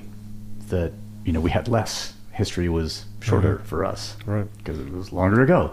Um, those three things combined to allow, uh, you know, visionary adventures, attempts, you know, successful or not, that, uh, I mean, I think within the context of our times, the technical aspect, the vision part of it, were, I don't think they're dissimilar within the era and everything that was going on around it. I know that um, I do know that if I had had a higher level of rock climbing ability, as Donini told me and others once or twice, Yeah. maybe more, um, if I had a le- higher level of rock climbing ability, I would have been able to do better routes in the mountains. Absolutely. And the the, the, the, the, level around me was higher than my own. What I had was a different relationship with risk which also allowed me to see, do, envision, imagine. And I think that's what, what I see, you know, in a way now. There's a certain amount of like climbing uh, potential and ambition and energy with people that gets siphoned off towards, you know, it's like everything. It's a group of human beings, so 80% of them are going to be drawn towards the one thing. And then there's g- going to be these people, many of whom you just mentioned, who are seeing in a way that I don't think it's dissimilar to what the way that we were seeing. And maybe I'm and I'm quite possibly wrong on that. But I don't think you're wrong. I just think what I meant by that, and I wanted to address a couple things you said because I don't disagree with anything you're saying. What I, to be more clear, what I meant about people are just so much better. A lot of what that is based on is this body of knowledge that was a much smaller body of knowledge than it was 40 years ago, let's say, you know, in the context of alpine climbing, especially. But look at all this stuff that was done in the 70s and the 80s in the Himalayas, alpine style. Mm-hmm. In, in a way, there's been a regression until recently Yes. of that exact type of climbing. You know, people like Wojtek and Yep. you know the Brits, you know MacIntyre, and you know on down the list, Rab, Martin, you know all these guys were pushing it and climbing at fantastic levels Yes. a long time ago. So it wasn't like that didn't exist. But what I meant was that I think that particular generation, especially in Britain, as you said, I mean, Huh, know, yeah, they, right. it, it, The whatever ones- it was like, yeah, I heard it called the generation of carnage, and it really stunted, you know, uh, development in climbing when when the the source of what would have become that vast body of knowledge Yeah. was just cut off. Right. But you, I think, had an influence beyond just your climbing from the standpoint of training. Because, as you might remember, most of us in the 70s and 80s, you know, climbing was antithetical to the norm. And I was one of the few people I know at that time that came into climbing from organized athletics. Yeah. So I had this, you know, weight training discipline that, you know, athletics, organized athletics, you know, pretend. But I rejected all of it, you know. And one of the things I loved about climbing was, at least in those days, unfortunately, it's not that way anymore, really. At least it's not as much. I loved it because it was anarchy. There was Oh, yeah. nobody telling me what to do, how to do it, where to do it, Mm. etc. Right? But more importantly, what I wanted to admit, you know, is it's not it's not that I'm delusional about the fact that I haven't had some influence maybe on some younger climbers. Okay, I mean I wrote this essay in Voices from the Summit, which was sort of a turning point in all of that, and that was 23 years ago. Oh my. And you, okay, We're old. you remember what the title of the article is? I don't. The Accidental Mentor. Yeah. So I, you know, I'm not unaware of this. You know, you know, I always looked at people like Brad or Brad Washburn or Doug Scott or you know, whomever, Yeah. Fred, even you know, Pat Callis. You know, all these people that were older than I that I respected enormously who had done all these things as you know being a mentor to me and i you know i sort of didn't realize that that was starting to transition into being a part of my life until you know i was 40 and uh, so i am not unaware that some of that may have occurred and as it relates to you know whether somebody wanted to read something i had written or not I've just always been a lot more comfortable doing what we're doing right now Mm. or giving slideshows Yeah. and lecturing or just talking, you know, to people. It, it's because it's easier than writing. it's just a lot easier. So I am not trying to come up with an excuse. I'm just saying I acknowledge that, but mainly I have not been unaware that you know maybe some of the things I've done have had you know have meant something as a as a reference point or a benchmark or Yeah. something you know that influenced somebody to you know do something themselves. Um, I think that just happens in life if you actually just stick around and do things. You know, keep doing things.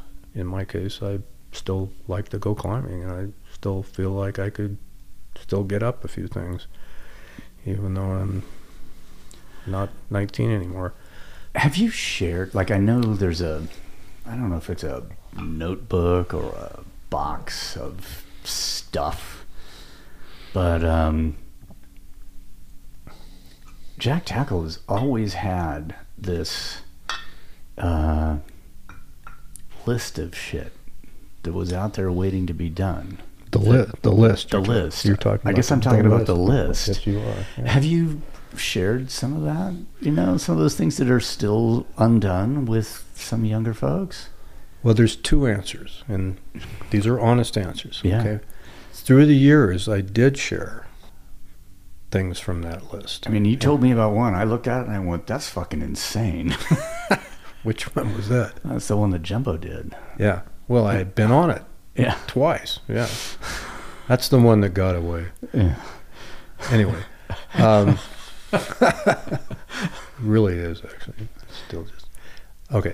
But back to my reference points of things The- I did give away from the list. Two examples. There's this little ice thing on Mount Siguniang that Mick Fowler and Paul Ramsden oh, did. Oh, God. and Yeah. Got the Piolet d'Or for. Yeah. I gave that up in a moment of weakness to Mick, To in a pub in Sheffield. In part because I knew how good he was. Yeah. In part because I'd just gotten, you know, recently over having Guillain-Barré, and it seemed to me that I was, you know, unlikely to be ever able to do that kind of thing. Yeah. Okay, so that's one example. Second example, and again in another moment of weakness in the hospital in Jackson, I gave up to Steve Koch what became Light Traveler. Oh, on- yeah. on yeah. Denali to Yeah, with he and Marko. Marko. I'd seen that line for 20 years and just hadn't gotten to it.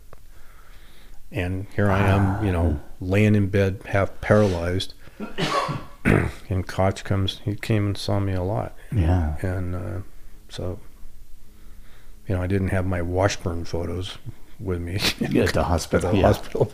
Yeah. I went, hey, and they went and did it. So, so I have, you know, shared some of that. So the second half, the answer is, I still have the list of the stuff that I've actually tried. Okay. You know, then I'm not yet willing to give up because understood. because you know hope springs eternal, right? Yeah. And so that's that's my two part answer. That's a pretty good answer. Yeah. And ob- obviously that route that Mick and Paul did Oh. that year was unbelievable. unreal. I remember when we walked around to that side of Siguniang, you know, in Mhm. 1981 with you know Donini and Schmitz and Kanzler and I, and saw it for the first time. Yeah. I just thought, well, a that's the most amazing ice line I've ever seen in the mountains, especially at that scale, you know. Yeah. because it's only like six thousand feet of ice climbing, and uh, and the other was, well, I'm really glad that we're not going to try that because that looks too hard, you know, and That's 10 years in the future, yeah, Jack, or well, whatever. it- whatever it was, yeah, Yeah. yeah, it was twenty, three years between when I went When- there and when Mick did it. And when they did it, I mean, I got to say, when I first saw the came around the corner and saw the South Pillar Nuptse, I was like, Hmm. Hmm. Uh, yeah. that's. Yeah. I guess we're gonna go there tomorrow. this is not ten years in the future.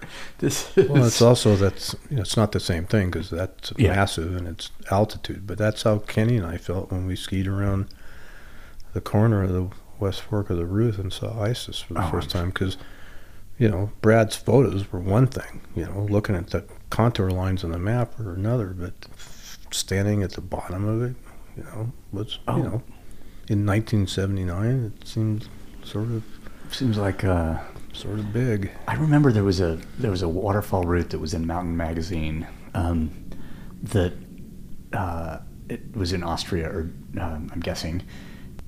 The name of this route thoroughly described my experience seeing some different things later in life.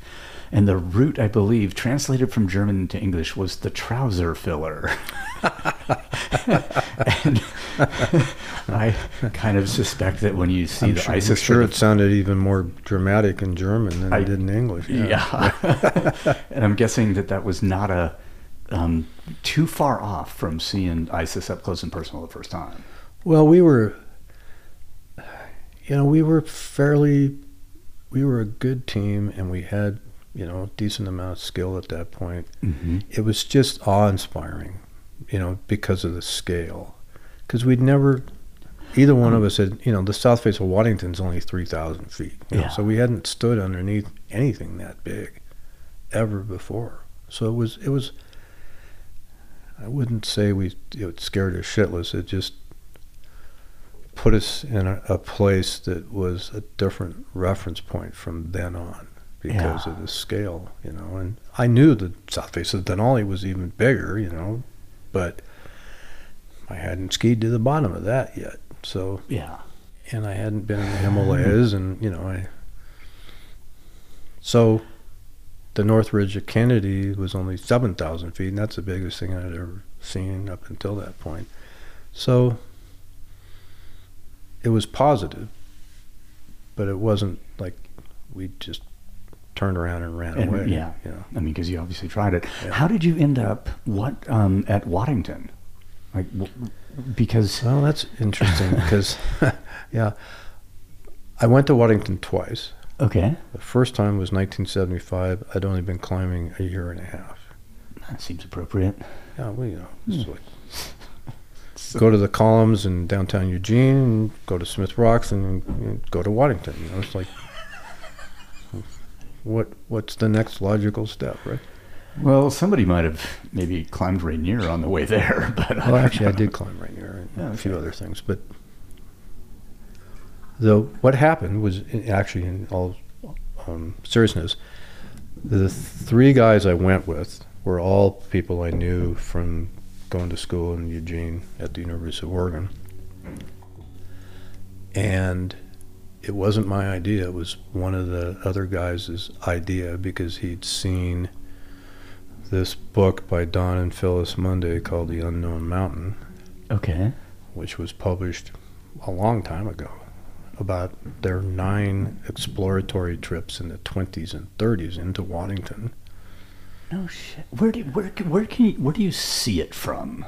Like that Well, would draw you in there. Well, this is an interesting point. Waddington wasn't discovered until the advent of air travel, except by Native Americans. Mm-hmm. But as far as white folk, nobody knew it existed until airplanes started flying.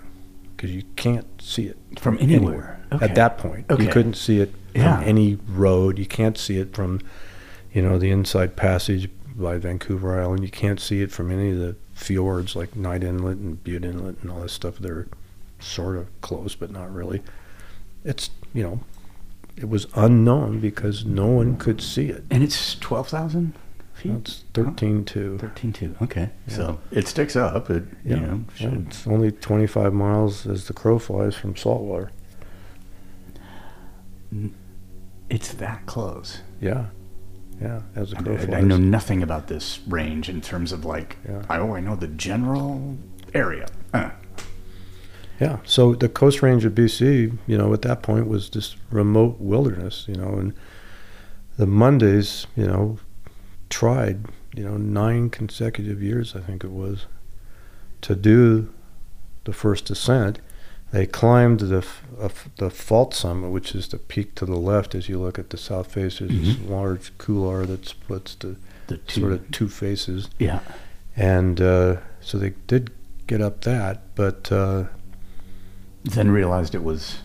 they just didn't have maybe the skill sets that you know the face and because you know there wasn't helicopters and there's no Oh, you're. there's no ski planes in BC they don't do that they only did floats so if you couldn't land on water it's not like going in the Alaska, Alaska Range from Talkeetna yeah. or going in the St. Elias there's no ski planes And plus, in the 20s and 30s, you are packing flour on your back for Right. food. I mean, Right. So we got intrigued with the story of this, but then you know, subsequently, you know, the first ascent of Waddington was done in 1936 by Fritz Wiessner Yeah. and Bill House. and uh, that was both the first ascent of the peak and the first ascent of the south face. Okay. Six years later, Fred and his brother Helmy, Beckey, went in there when they were 19 and 16 years old, respectively. Helmy actually turned 16 on the climb. And they spent, you know, I think seven or eight weeks in there because ferrying loads, you know, up and back, and up and back to get in there, which is what Fritz and Bill House and Betty Woolsey also did. So those two climbs were actually the first and second ascent of the peak. And, you know, Fred and his brother did a variation in the upper 500 feet from what Fritz and Bill House had done. And so by the mid 70s, what had been done on Waddington was what became known as the standard route, which is the southeast ridge, and it was done by Al Steck in 1953. But the south face, when Kenny and I successfully climbed it in 77, I went in there in 75 with these three other guys from Oregon, and we were, you know, I didn't know anything. I mean, I knew nothing, you know, comparatively. and we tried to do a brand new line from the very bottom because we knew where, you know, The other guys. Fritz yeah. and Fred's route were, and it was just horrendous rock, and just we, you know, we we barely were able to figure out how to get off, you know, because the rock was so bad, and the weather was bad. But I go back in '77 with Ken Kearns, and in the meantime, I'd spent the summer in Alaska with Fred in the General Ice Fields and the Chilkats. and, you know, I'd talked to him about their climb and learned a little bit more, quite a bit more from Fred about how to stay alive in the mountains. And uh, we go back there and we have perfect weather. And so we climbed this route on the south face. And no one had climbed it since 1942. Fred and his brother had. It was a 35 year gap. Fuck. And then we did f- three other new routes on three other peaks besides. And the weather was like it is here today. You know, we just got finally we just got tired of it and just left, and it was still high pressure. and so that's how I ended up, you know, going to Waddington. My first time was to these guys in Oregon that just had known about this book from the Mundays, and then you know I I went there and decided I should go back with people that you know I could, climb with. We talk about those early trips in the mountains where you really don't know shit and probably shouldn't be there. And if you got out alive, you were Right. you were super lucky. Um, I uh, there's a peak in the Cascades called Big Four, and it's the Monte Cristo area, and uh, so it's a cool fucking looking face in the winter. Summer, it's uh, it's got a lot of brush on it. It's a lot of Fred Beckey grab it if it's green type of climbing. Sort of like the North Face Index. Yes, Yeah. hundred percent. I mean, it's the probably the same elevation, same you know, it's that same zone. And I went out there with uh, this kid from high school, Steve Clausen, and we thought that we could climb this. It's a four thousand foot face, thirty five hundred for something like that, and um, we had no fucking idea. The rope that we had was a one hundred and fifty foot piece of one inch tubular webbing. Nice. Had some uh, SMC, uh, those camming nuts that they made, Yeah. Yeah, I remember this. which I can't remember, and maybe a Forrest Titon or two or something like that, you know. right. And uh, yeah, I didn't get so far, and I think it was shortly thereafter when my uncle took me to Roskelley's slideshow about Gary Shankar and um, Nanda Devi. You know, also to try and convince me not to go climbing, and then I got to shake John's hand, and I was whole body shaking, standing in front of him, meeting him as an 18 year old or whatever. and um, yeah, so I survived the one inch tubular. Happily, no falls were taken, and we also didn't get very far, you know, because it was Right. wet. Cascades running with water, but it's the uh, one of the things that my uh, talk the other night. I have, I have this thesis about the, the balance of hubris and humility and the requirement, Mm, you know, between mhm. the, the, the Those are two important H's, actually. yes, and and when you combine them together, you get the 119th element on the periodic table, which is symbolized by HU, which is human. Um, if you have a good balance of both of those, so you have to have the hubris to try. Uh, well, you have to have the humility to say, "I don't know, but I want to," and then you have to have hubris in order to imagine these things and actually go try them, and ha- to be able to survive that useful hubris of like getting into Waddington with you know out the requisite skill or experience to to be there. That's that's a that's a tackle story I love hearing. Well, you know, like you were talking about earlier, your CB radios didn't do your shit. Well, there wasn't even anybody to talk to. Oh, had we yeah. had one, you know, so we had n- no communication for a month each trip. Yeah. we just went in there and went home when we got ready to go home for whatever reason. So, uh, Which is really fucking wild. Like in, in comparison to now, where it is instantaneous, where you know you can get a weather forecast by some smart motherfucker in Penn State or something, you know, right. sent to you by text or whatever, in order to you know make these decisions that used to be made by different mechanisms. yeah, let's well, say. either by the seat of your pants or by intuition or a combination of Or maybe you have a barometer, you know, like you get the. I, just, I remember um, '94 when Scott and I were below Hunter for you know three weeks of bad weather, p- playing fucking altimeter, you know, ping pong. Or I mean, just right. just I had this brand new fucking digital altimeter thermometer that I'd gotten in France. I can't remember the name of it now, but and that thing was all over the place. The Avocet watch was all over the place. Like, how do you make it? You know, now you, you is is having more information better? Not entirely. It depends. No, kidding. Maybe just wait Like, till it clears up and go climbing. Yeah. know, right? that's, that's that's the wisdom right there. Well, it, I will say that uh, those early trips were were good learning experiences because there weren't a lot of distractions. But you know, it's always been what I've referred to as the apprenticeship, which Yeah. if, if you can survive the first two or three years, you know, in this case, climbing, uh, survive the apprenticeship, then you got at least a higher degree of chance of you know making it for the long haul. Not, no guarantees, obviously, but that first you know period of time is pretty important. And what's ironic in my own particular case is that you know I later become a, a guide, and I never got one moment of formal instruction when I started climbing. We just it was these other guys here in Bozeman that I learned to climb with, hmm and Royals rockcraft books. That was it. We- We'd buy basic and advanced rockcraft and open the book and go out to the crag and figure it out. Literally.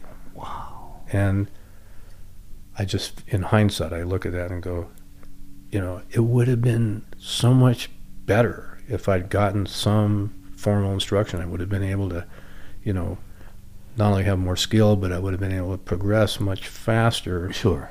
had I had someone, you know, that knew more than I did. And, you know, that came a little bit later when I started climbing more, and I was able to then climb with people that knew more than I did, like Jim Kanzler and Pat Callis, and but not initially. And know. those guys were, would, I mean, would you characterize them as mentors? Like if you were looking back Pat at your career, for sure Yeah. was, and I looked up to Kanzler quite a bit because he was an extremely gifted climber, and he was older than I am.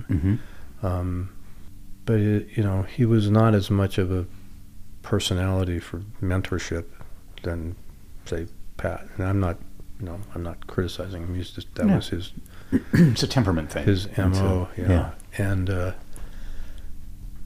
but Pat for sure, and you know Fred, you know, and Al- Al- Galen. I mean, I like mean Schmitz. I mean, all the Donini. Like all these guys were, you know, better, more experienced, and older than I was, and I, you know, benefited from learning a lot from them because of their experience and wisdom. Yeah.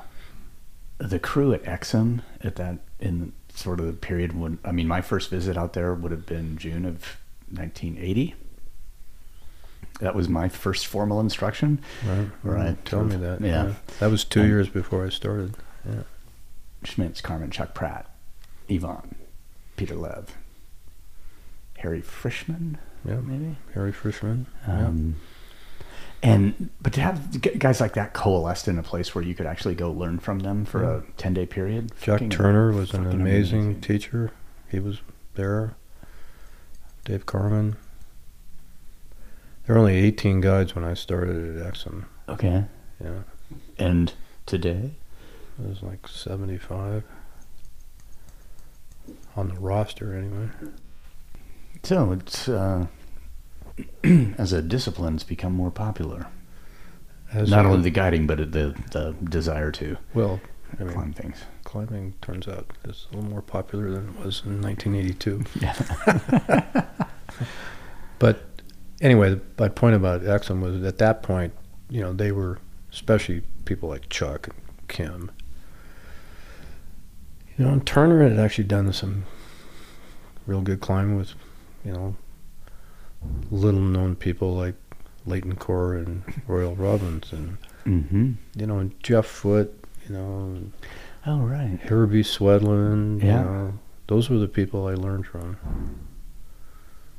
Charles Marshall Pratt was. Um, he was the man.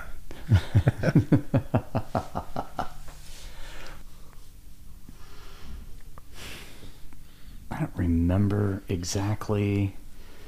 I think the trip was, or the whatever visit, and maybe it only had just been one route um, with Chris shooting photographs, Mm-hmm. and we ended up on Oversight, Yep. and um, I don't know, even now. I mean, I was yeah down there, and I and I talked with Mulkey last winter a little bit, and we had talked about, and we talked about it that route. I, I sense that it doesn't the upper thing that we got on doesn't always Doesn't always form, I don't think. doesn't always form.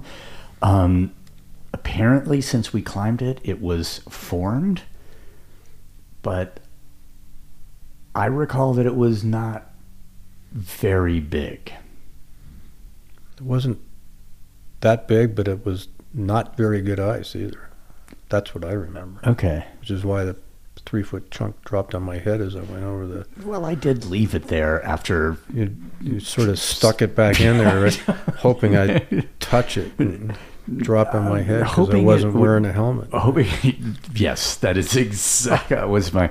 I, I knew that that day, and my mission was to convince Jack that a helmet is a good thing. You still have Um, that photo of me bleeding in the face, don't Uh, you? Probably, yeah. right. You know, there's, there's, and and so this is another thing. Like if we look look back, at, because at least in my head, a lot of my references for certain things are like are photographs or Sure. or, or an image, a visual image of some kind. Right. Um, I suspect you have an, a large number of photographs, slides on film.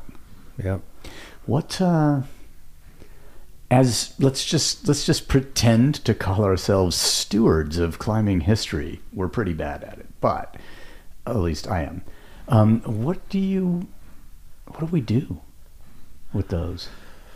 Well, I've had this conversation with a number of people through the years.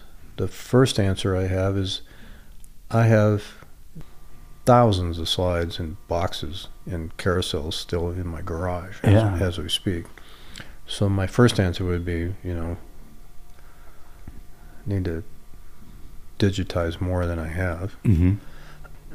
But secondly, um, and this pertains, you know, to photographs for sure, but it also pertains to other types of R- recording mediums. history Yeah. As it relates to print photographs and also letters.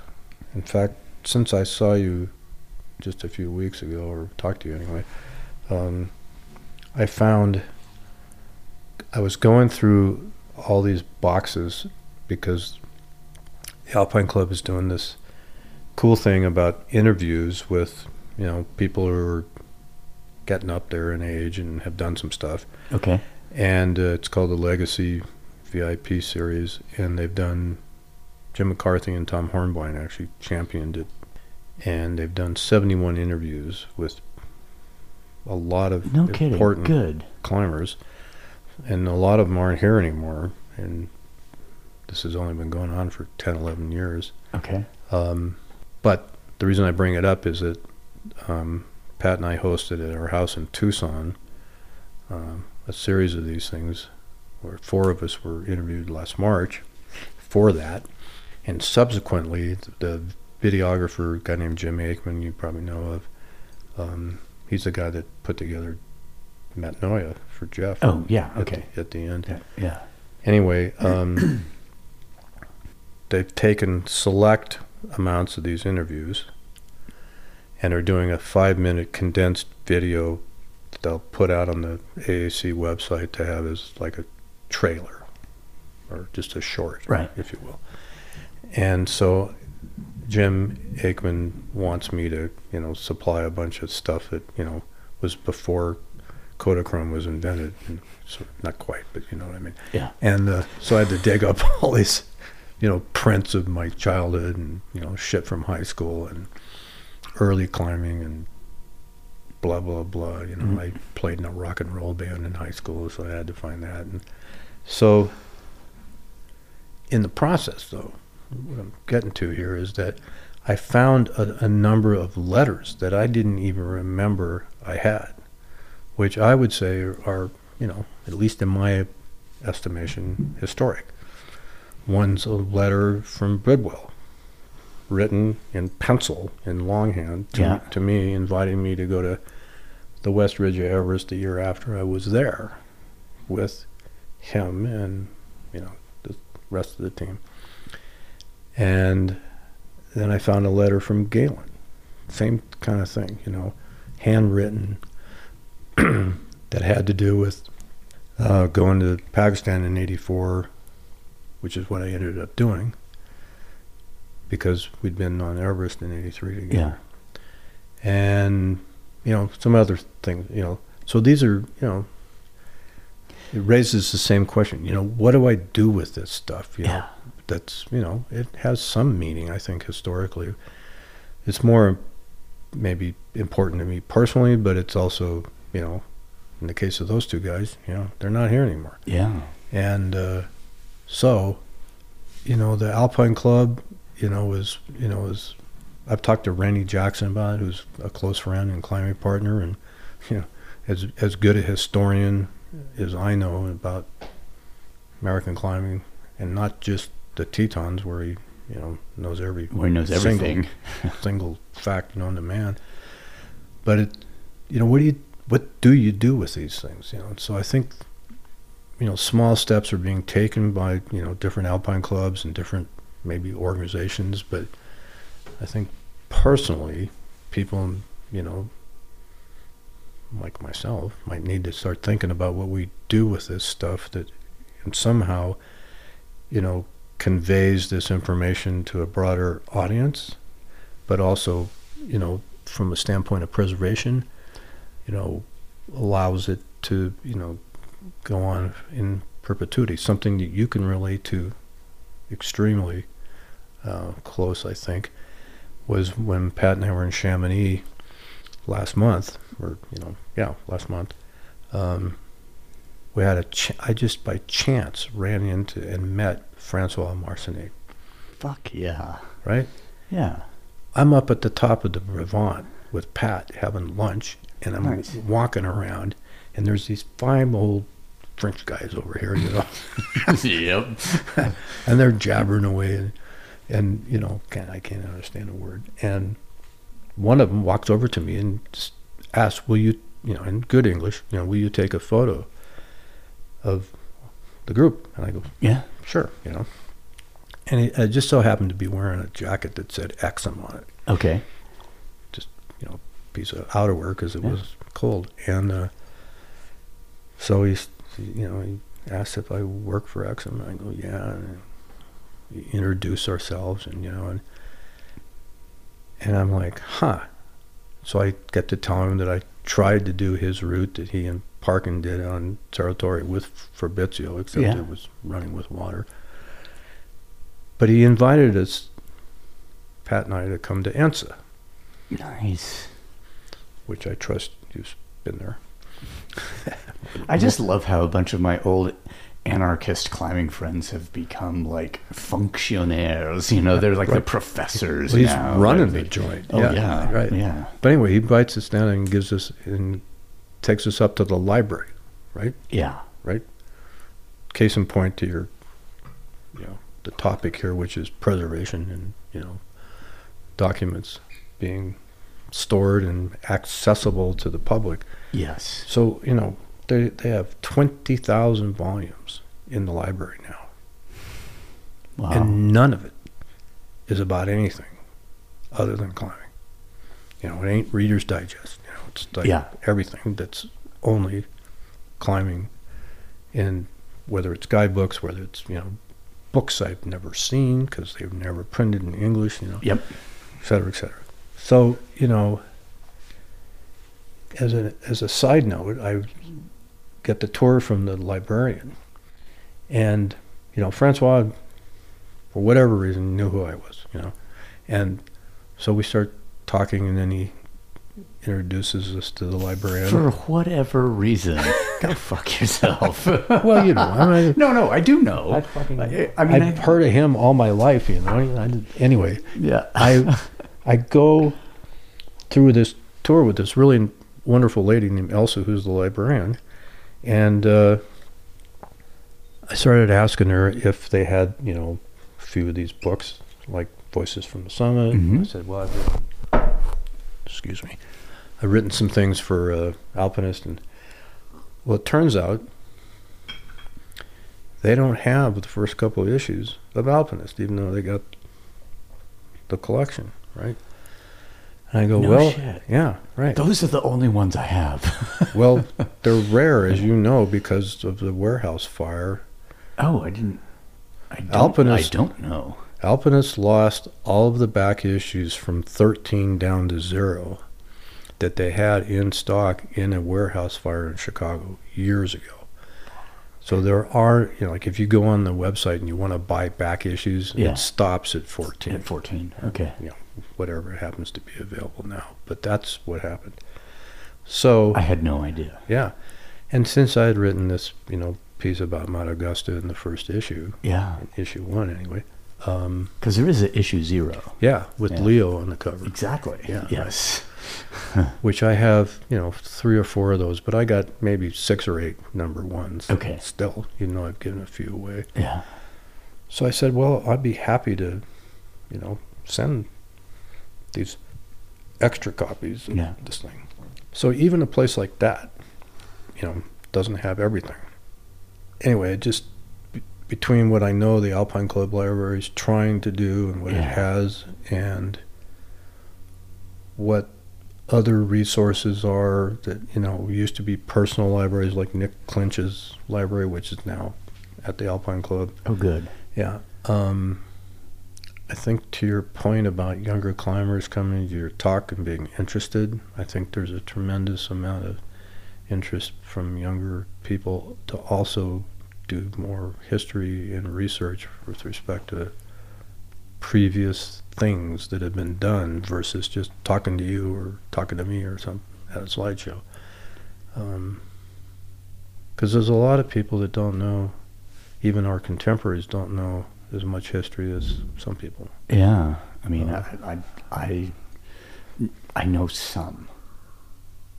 I feel remiss in that. Um, and I don't, in, in Banff in 2019, we had this little round table. It was, I don't know, it wasn't a some people took some pictures, whatever, but it was Barry and I and Will Gadd and some other people. Uh, Ian Holmes was with us. Um, and one of the things that Will said is that, hey, we've been poor custodians of our history and traditions. And this is something, if we want climbing to a not repeat itself, but also be less like, destructive to the resource in a way. Um, because just like if I just look back, I mean, I, I found the other day I went all of the text that I had written for all the Style Matters ads when we were running Grivel and uh, or Grivel North America, excuse me, and like man, that was an that was an attempt on my part to a show what had been done in the past. Like the one with Henry. oh yeah, Right. That was one of the and that was one of the best ones. Yeah, Um, I, I but Bouchard- remember all of them actually. Yeah. yeah, there were. I mean, it was Marko, it was Henry, it was Bouchard, Todd Bibler, Doug Cluen, obviously, and it and but it was an attempt to sort of immortalize some of these things, or bring it, bring them to light, things that had been done, um, to things that had been accomplished at a really high ethical standard that I thought was flagging at the time in the climbing community. So there was a, you know, an attempt to sort of change something, influence something and not that those are historical documents, but just this idea of like presenting this history in a way that is accessible to the sort of modern mechanisms of you know knowledge acquisition or consumption. Well, that that's a really good example of what this legacy thing is trying to do. And, Okay. and I'm just referencing one example. John Gill, you know, was climbing 513 in the Mhm. 50s. Yeah. He just didn't know it, you know, Yeah. and no one else did either, you know, without a rope. You know? Fucking remarkable to walk through the needles and see those little white Oh. arrows painted on shit and then try and Right, run away. Yeah. wow. But he's one of the people that not only a long interview was done with, uh, but they made a short. Okay. That's part of this thing that they're you know working on with me and George Lowe right now as the next two. But it's an example of What can be done? well, not only that of a lot of people that aren't you know for whatever reason don't have a connection to that era of climbing. You know, we we gave John Gill the Underhill, you know, 40 years after he was doing those kind of things. In part because there wasn't an Underhill when he was doing them, but Yeah. you know, but he was, you know, such a pioneer and, you know, was doing the same kind of thing that was going on in Dresden a hundred years ago, you know, kind Yeah. of thing with people, you know, climbing 511 when people didn't even know what that was. Oh, yeah. So it's, uh, the custodian of history thing, I think, you know, through modern technology, there's, there's actually a lot of opportunities in a way because you know video and being able to you know digitize things and that kind of thing you know at least gives a preservation component to things that you know maybe didn't exist before. Um, but the custodian thing you know i know you know about this but the worst example i can think of personally is what a bunch of us did with respect to the climbing in the Beartooth, which I know you know about, right? And for our listeners that don't it. know, you know, we came up with this sort of silly pact that we wouldn't publish anything about the new routes that we were doing in the 70s and 80s and Mhm. 90s and so forth.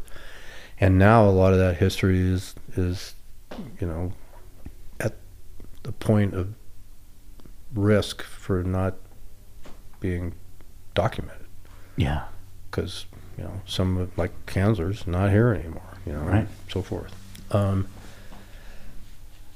and uh, it was done out of you know a combination of protectionism, hubris, and also, well, mainly those two things. Yeah. You know, the whole whole thing about, well, if there's a guidebook and we publish all this stuff, then all these people are going to come and climb there and it won't be the same, which, you know, is actually an argument that holds up. It's just, Sure. it was a bad idea in hindsight. And we need, you know, I've talked to Pat Callis about it and Dougal McCarty and Terry Kennedy and Brian Leo and all these other people that are still here. And Yeah. we need to, we need to correct that before it's too late.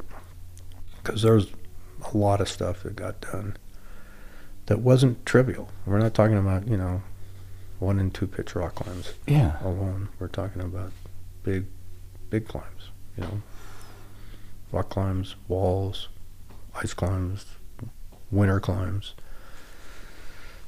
And I'm not saying that I was that important in it, but I'm just part of the problem about, you know, not. Omerta. I was always willing and still am to talk to people about it. I just didn't want to put it in the Put it in print. put it in print. where someone could or give someone a map. I mean, there is a like it's an interesting. It was sort of silly in hindsight, but we did. That's what we did. But it's, yeah, that'd be that'd be cool if that got corrected in in some way. I mean, I spent like I mean, I had a few conversations with Dougal uh, in the Rock Gym, you know, earlier this year. Mm-hmm. Like, holy shit, there, a lot has happened here that Yeah. never, you know, knowledge of which never left the state in a way, Yeah. which, and it's maybe not important that, you know, it does.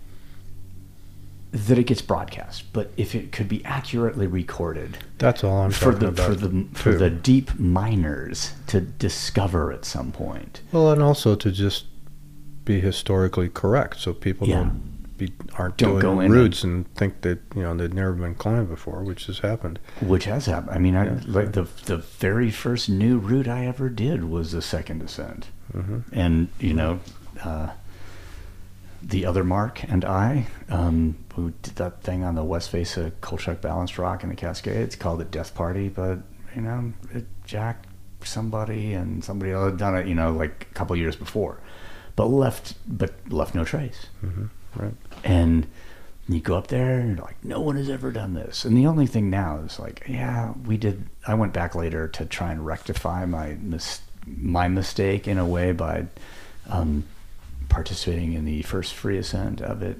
But you know, at the time, I mean, there were there were things. There were probably a number of things like that in the casting. I think there are different ranges around the West where people were like, shh, shh.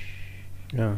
Well. there's a ton of shit here and we'll get to do it first Yeah. if we keep our you know Right. That was part of it for sure, but it was also the the anti guidebook mentality, if you will. You know, yeah publish means you know people will come. You know. it, but you're also um, affecting their experience in, in in the way that like I- I mean now you have like move by move topos for certain for shit I mean, I, I don't know if that's true or not. I'm just making it up on the fly to be as ridiculous as possible. But you know, you can at some point have so much information that the that your experience is necessarily affected in some way. Well, I think talking to Renny because he's just finished rewriting and updating this small little tune called "The Guide to the Tetons." it is about you know thicker than this microphone. Yeah. Um, he would, I think, argue that the main benefit and the main tool he's trying to provide is to provide a historical record of what's been done so that people, you know, not only know that, but can reference that with respect to their own experience, Yeah. you know, and I can't have that be that. set Yeah. in stone, sort of, you know, figuratively and literally, of what did happen. Yeah. And, you know, a place like the Tetons actually had f- a fair amount of documentation because of, you know, having to sign out and go through the ranger stations in the early days. And, you know, the person that did all that more than anyone else was Leigh Ortenburger. okay. Oh, early on. Yeah. Yeah. I mean, he, you know, after the war, that's who wrote the guidebooks and kept copious notes. And Renny has all of his letters and all of his notes, and you know, it's just this huge archive. And so that that's where it comes back to this, you know, question you were asking earlier. You know, what do you do with this stuff? You know, wh- Yeah. wh- you know, the park in the Tetons itself isn't the right place to have that curated because Sure. that's not what they do. So he's, you know, not sure other than the Alpine Club where it should or will end up, but these are, you know, copious handwritten letters. I have part of this stuff that I found the other day was, you know, letters from Brad Washburn and H. Adams Carter to me about stuff in Alaska, you know. And they were typewritten, of course, in those days, but they always signed them in longhand. you know, Sure. right? Yeah. Because that was how you did that. But the amount of letters and notes apparently that Leigh Ortenburger had about history was, you know, extraordinary because he was a mathematician, he was meticulous, smart, and uh, what do you do with that stuff? You know, and Yeah. a lot of people would say, you know, I don't care what you know. Fritiof Fryxell did in 1932 on some little obscure pinnacle, you know, Yeah. but it's at least documented. It's there as a part of history. So I think climbers aren't necessarily, speaking for myself, the best custodians of history. Um, and so it's important, I think, to address that. I think part of the desire to, you know, preserve these events, relationships, personalities. You know, at one point, I would have argued, you know, my be, having been a younger man at one point with some different ideas, I would have said, you know, like, yeah, I, it's important to preserve this stuff so that people don't think, you know, that they're better than they are. You know, it was more of a It sounds like you when you were young. See, exactly. and now I realize, like, and not necess- I'm not saying you know preserving something from my era, or you know, it's not specific to the era. It's just that, look, these are these human experiences were had at the you know the margins of the world in a sense, and human knowledge was brought back from those margins, those edges and people can learn and benefit and grow from that. And maybe, as you said, you know, if you'd had mentors or you had formal instruction, you could have accelerated your progression. That's one aspect of it.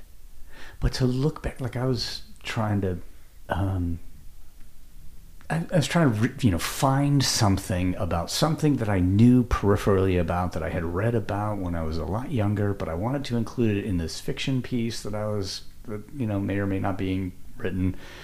Um, I'm like, okay, fucking who was it? It was Wojtek. I think it was John Porter. It was, uh, uh, and MacIntyre. Yeah, I'm pretty sure. on, and on Changbang. uh, Koi Bandaka in Afghanistan, like Okay. last tr- last Yep. last Westerners into Afghanistan Yeah, right. before the Yep. fucking Russians came, you Right. know, Yep. and and I was trying to figure like, okay, how do you like? I don't have all my old issues of Mountain anymore. I gave them all to John Free, and that my collection was partial until Todd Bibler, you know, gave me his because he was he's like, I'm not gonna fucking move these again, yet again. Right. So they, you know, ended up with this pretty good collection. Anyway, John Free had, so I can't go reference that. And I'm like, okay, Ko Bandar, uh, fuck, I think I don't know how to spell it. So I found, you know, the Wikipedia entry for it, and then happily Bernadette wrote a book, and Right. you know, and I could, uh, Well, doesn't John talk about it in his, you know, book about MacIntyre? it, it could be also His new um, book, you know, that he wrote when I was in the writer's workshop with him. Oh no shit! Yeah, I'll, I'll look for that. it's, It's a, it's a it- biography. I, I found I found enough information to you know to include that in the as a launching point for something else. But but again, it's um, so that's something was what seventy eight maybe uh, when they went there, and you know I mean, never the the best name of a mountain feature ever, the cyclotron, because the the the, the, the you know the ability to mathematically predict the frequency of rockfall in this one fucking three or four pitch section of the route, you're just like, holy, this is amazing. Things like that are just they're gone otherwise. Right. And so that you know got me thinking a little bit about the you know the central something the Institute for Preservation of Frivolous Shit, you know, or whatever it's going to be. um, I think that's a perfect name. so it, it, got me thinking, and and you know, I've I've uh, you know over the years I've scanned and digitized a number of things, mostly, you know, as far as like just my own personal part in it. Like yeah, digitize some. Some of the scans are good. Some of them I would like to you know redo. Uh, you know, nobody's actually manufacturing a high quality slide scanner these days. They're, you know, you have mm-hmm. to go back and try and find an old Nikon Coolscan on eBay and then have a computer that will connect to it that, that a SCSI connection could actually happen with. You know, there, there, there are some limitations with this. Mm-hmm. Um, some of the old, uh, Hasselblad made a, made a really good scanner. Um, those are around. There's a shop in Salt Lake. There are two shops in Salt Lake that have them you know, but it's like depending on the quality of the digitization you want, it's not inexpensive. No.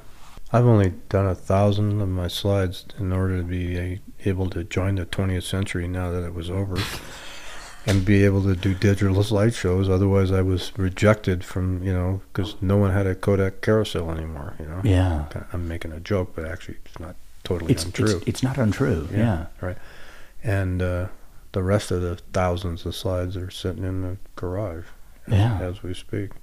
And you know, I've got file cabinets, same kind of thing, and and I and then it's just so daunting. Yeah, but I, I, I do think it's it's it's important to do and coalesce, and I, I mean, I'm really glad about the to hear about this interview series um, that the Alpine Club is doing. Because I mean, I mentioned I think in the in the podcast with Pat this idea. I mean, it came from Marco actually. He wanted to go around and do a tour to visit climbers, but he was interested in talking with them. But he was also really interested in the books that were on their bookshelves, and mm-hmm. you, you mm-hmm. know all of the the, the, the, the things that make that climber a human being. You know, what does this person's environment look like? What is, mm-hmm, mm-hmm. and to sort of document that. And it wasn't necessarily for, um, it, you know, it would be people that he knew. In the podcast with Pat Callis, I think I mentioned something about like, yeah, it would be a kind of a cool idea to go around and interview these guys that are, you know, about to not be here anymore.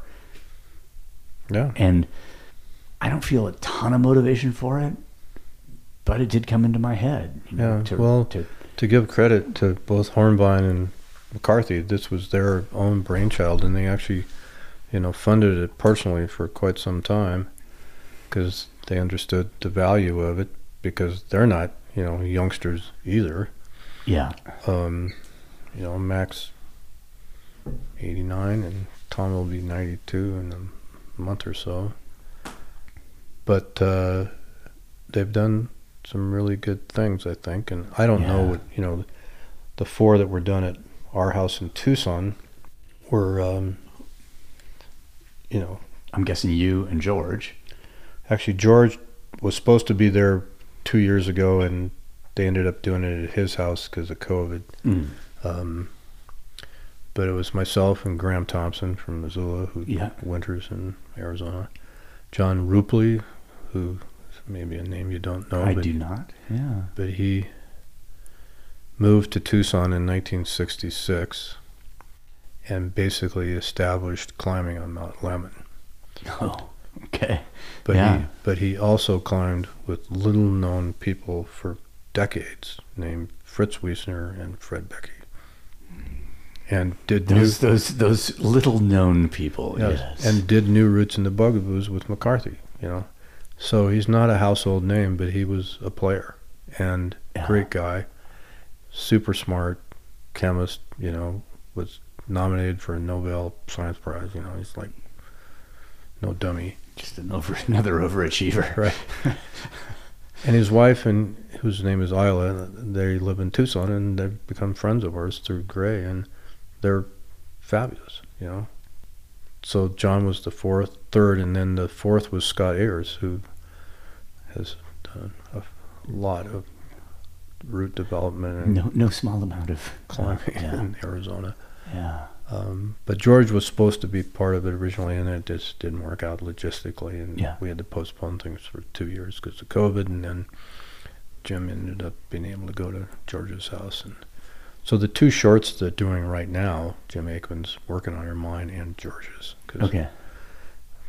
They think for some reason that we had some value to the whole thing, and no one, you know, in my mind, has done more for American climbing than George, Uh, yeah.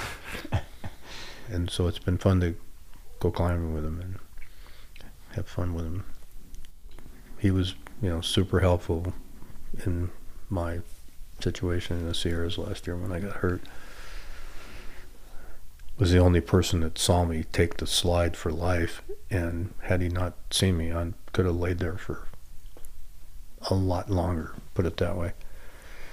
And then when I was in the hospital, he was there for five days trying to be my advocate in this somewhat messed up situation because the hospital was not uncharacteristically understaffed and overworked and rife with COVID at the Mhm, time. yeah. So it didn't. So how many times have you had the vid? Zero. Zero. I just go for exotic fucking diseases yeah, yeah, yeah. Okay, Pakistan. Yeah. I? I understand. I, I see. I see. You you just go for the VIP. You just go for the shit that is supposed to kill you for sure. oh man. No, I've, I've, you know, knock on wood. Yeah. Anyway, but George and those kind of people, I think, are documented well in this legacy series. And you know, again, you know, Mac especially got to people like Layton Kor and I can't remember who else. You know, the people that weren't going to be around forever. But you said there's 70 There's 71 interviews that have been that done. have been done. That's pretty. Yeah. Good. after Tucson in March, which was the four I mentioned, then he went to the Gunks and actually to New Paltz and got a lot of the old Vulgarians, Dick Williams, you know, Goldstone, those kind of people, Yeah. and Clooney, Russ Clune. Um, I think they did 11 interviews there over a period of a week or two. So, and that was obviously sort of close to Mac's heart since that's where he Oh, you know, yeah. lived and started climbing. Yeah. He started climbing with John Rupley actually at Princeton. And their mentor was Hans Kraus. So so there are, you know, connections also that like that are part of I- that I think are part of the historical landscape. Mm-hmm. Let's say like that of of who influenced, who climbed with, who you know, in a moment of weakness shared an idea that became a thing. um, Mm-hmm.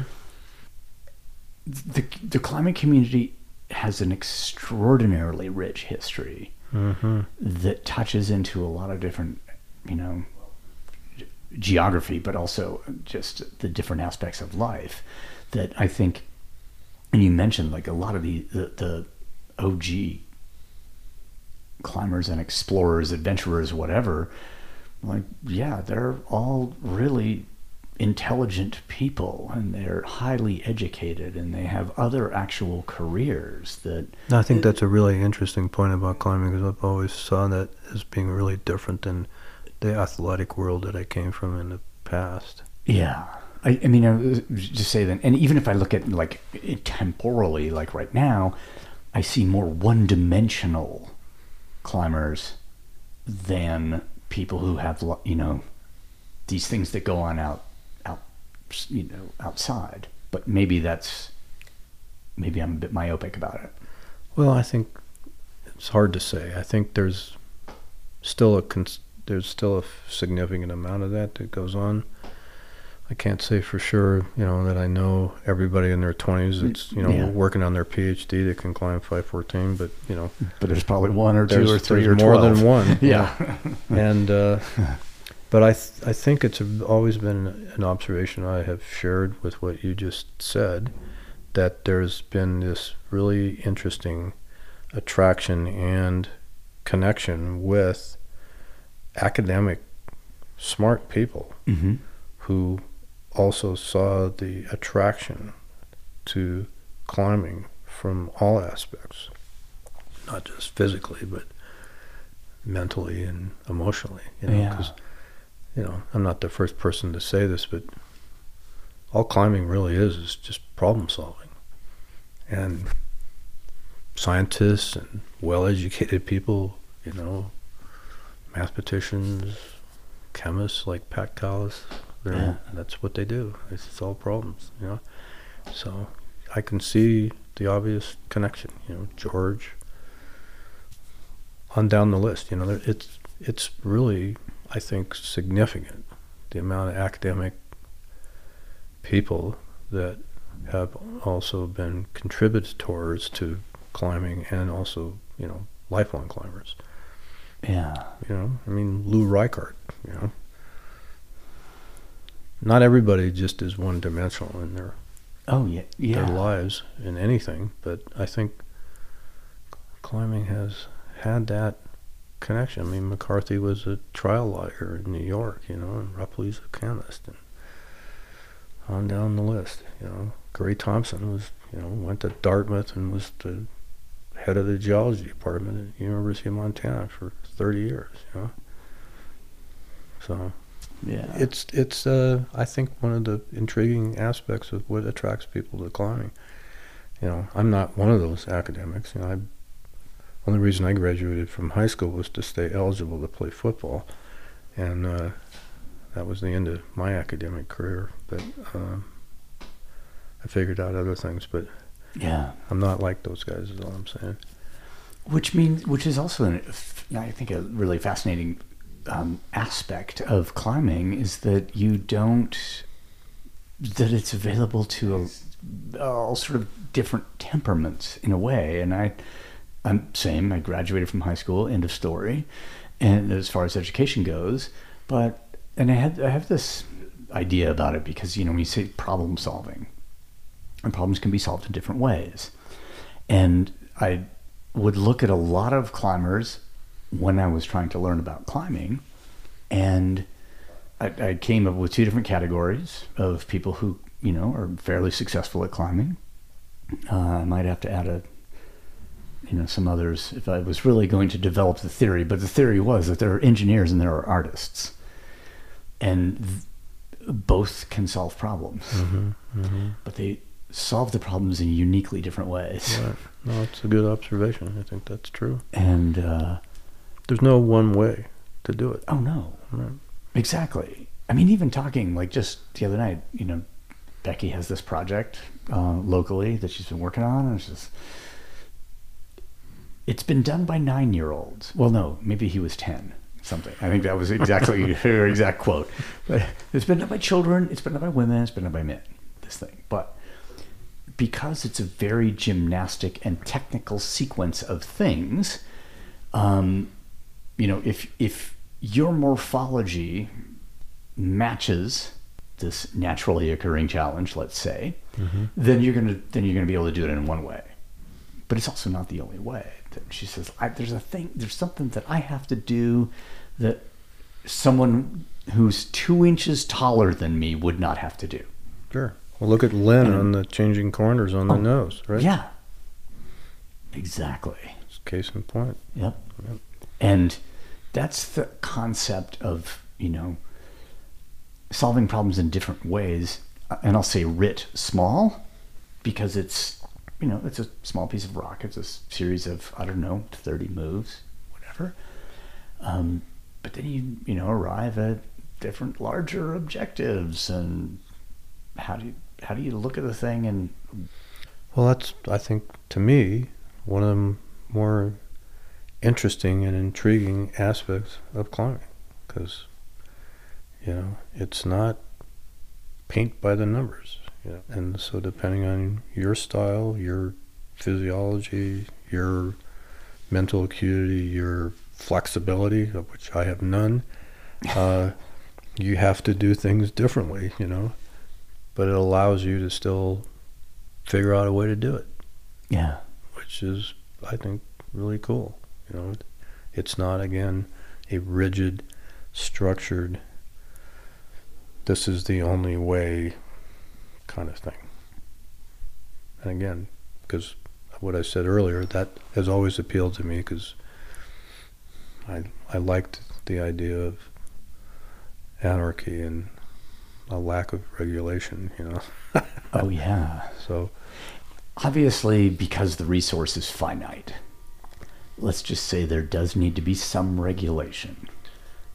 Well, I think you can go to any, you know, number of crags and, you know, see that, or even, you know, the walls in Yosemite or Yeah. whatever. No, it's it's a it's not a new problem, but it's a newer problem than people thought about it when I was first starting to climb. You know, Yvon at least understood, you know, the problem with, you know, pins versus clean climbing. Yeah. Um, but it's a big, bigger issue, I think, than a lot of people, including myself, have acknowledged until recently, because the the ex- explosion of popularity of climbing, Yeah. you know, has really been a. It's not yesterday, but it's been recent with respect to the amount of time I've been climbing.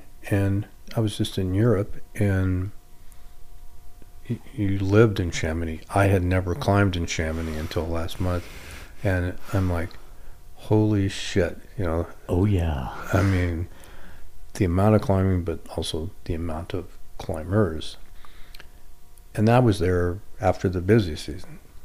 But I, th- I think the climbing community in the world, you know, of climbing is trying to come to grips with that, whether it's, you know, POW and the whole thing with respect to climate change or, Yeah. or you know, the work the Access Fund has been doing for years. For year, decades. Yeah, and all these things about just people becoming more, taking more ownership about their local area through climbing coalitions like we have here in Bozeman. And yeah, you know, I mean, the places I've climbed here for, you know, close to 50 years, you know, have seen a lot of impact. But it's nothing like, you ever climbed at Finale Ligure? in Oh yeah. I just went for the gelato, but yeah. Well, that's because you're smarter than I am. But there was gelato involved, but but anything under six C was glass, oh yeah. just glass. G- Absolute glass. Yeah. Yeah. Might as well have been climbing on obsidian. You know, that's a problem. That I don't know what the solution is, but it's you know But there are also, I mean, there's decades of limestone potential in Europe. mm-hmm, right. The reason Finale is that polished, or La Turbie, you know, above Monaco is that Mhm. polished, is because they're in the cool fucking places. Yeah. Well, You know that Yeah. were that were accessible, that are above the water, that are, Mm. you know, in these places that you want to go. So of course, those are the ones that will be discovered first and then overused first. I, I do think that this the you know part of the the preservation and the historical aspect of communicating about climbing and the history of climbing and the things that have you know I don't know if there's a there there is another sport or activity with the same kind of oh shit we're about to ruin it with pitons and we need to do something different. And it's going to be a, a technical regression.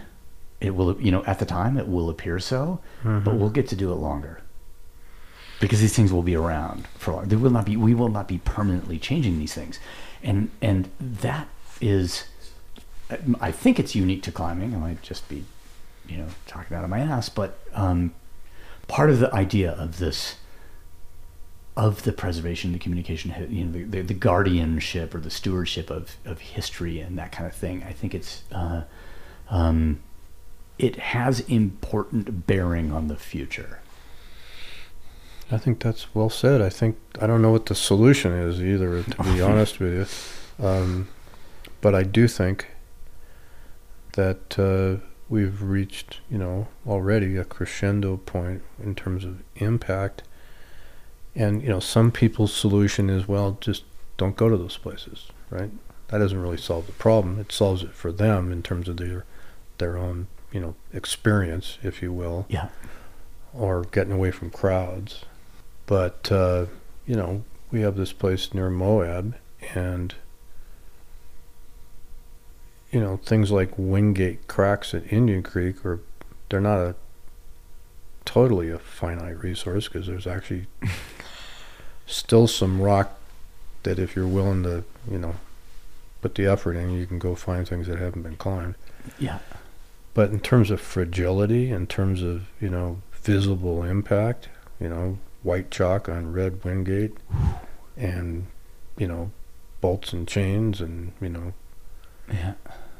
that kind of thing. It's, you know, it's some of stuff is more visible, some stuff is more physically obvious in terms of damage. But I don't, you know, I wish I kn- knew a better answer to what the end game is going to be here, you know, Yeah. 30, 40, 50 years from now. Because I don't see climbing, you know, Getting all less of, a, all of a sudden being, you know, dissed as something to do. Yeah. So I think all you can do is what you can do, you know, in terms of taking care of your own backyard and try to have that message go out beyond your backyard. beyond the backyard. And then when you go to place other places you know the, to learn the local ethic and respect the local ethic. I've been you know pretty shocked looking at uh, I don't even know uh, how to describe it, but but the, the impact on the uh, eight thousand meter peaks, human Oh, behavior on the I eight was thousand meter just about to talk about that too. and to Unbelievable. it's um, it's it's remarkable. I mean, one of the essays I read at my presentation the other night was about how supplemental oxygen is doping and should be considered as such. Um, 'cause, you know, I kinda- awesome. yeah, um, you know, it's a performance enhancing drug, and if you don't want to have the experience, and then and but and, and part of the reason that I read that the other night is because I I saw an uh, an article on Explorer's Web um, uh, the other day about how gu- one of the guide services in Kazakhstan is um, offering you know oxygen supported ascents of Khan Tengri, which is seven thousand meters. And then another company was talking about another Austrian company that I can't remember the name of said something about they were doing it on Aconcagua for clients who didn't have enough time.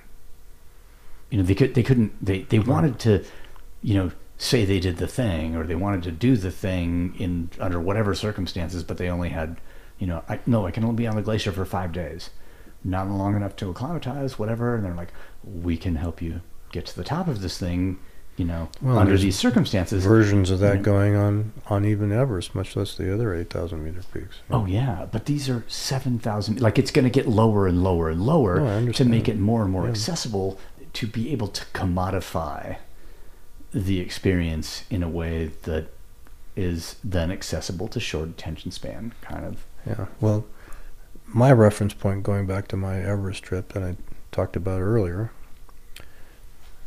just from a chronological standpoint, Yeah. when I was on Everest in spring of 83, there had been four total American expeditions ever to Everest 63, the bicentennial trip, the 81 trip where Marty Hoey died, Yeah. Yeah. and Oh my god. the first attempt on the east face Oh yeah yeah yeah yeah. Okay. Okay. in prior to 1983 in 1983 there were four american expeditions to everest just in that year Was the the medical American medical Everest expedition on the on the south side at that same time? I can't remember. no but what was on the same side as us at the same time was uh, dick bass be- being attempting to get up Oh. Everest Yeah. before the Seven Summits thing, you know, came to Came down. came to be, um, with you know Ridgeway and Dave Bashir, Yeah. I believe. I know Ridgeway was there. So, because Bass didn't get up that time, Yeah. you know, Everest had yet to be guided when I was there. Okay? Yeah. And Yeah. look what happened within the next, you know, 10 years. And then look what's happened with respect to guiding 8,000 meter peaks, especially the last five years. Yeah. You know, I mean, last summer, 145 people summited at K2 in one day. And in the history of climbing K2 prior to that, I'm not sure I'm right about this, but I'd be willing to bet my house that less than 100 people had summited K2. Summited. Yeah. So, what better example can you have about what's been happening on 8,000 meter peaks because of guiding, because of fixed ropes from the bottom of the route to Oh, the yeah. summit, oxygen at elevations lesser than they used to be, you know, when you turned it on Mm-hmm. if you were using it, and at least one Sherpa in front of you, and often one right behind you. And all you have to do is clip your jug in to the fixed line and put one foot in front of the other. Yeah. I mean, is that climbing? I know I'm asking a rhetorical question in the sense that I'm not trying to sound like an old guy that, you know, is, but it's, my point is, it's totally different Yes. than it used to be. It's accessible to people that have money, that have goal orientations, and now the guide companies, you know, are the ones that are providing that. And then you get, you know, look at all these clusterfucks that happen as a result. You know, people are dying, Sherpas are dying, people are falling off. You know, I mean, it's just totally, completely apart from what Himalayan climbing should be. Has been. Genie's out of the bottle. you know, we can. I mean, and, and you know, in the sense we can, we can, we can.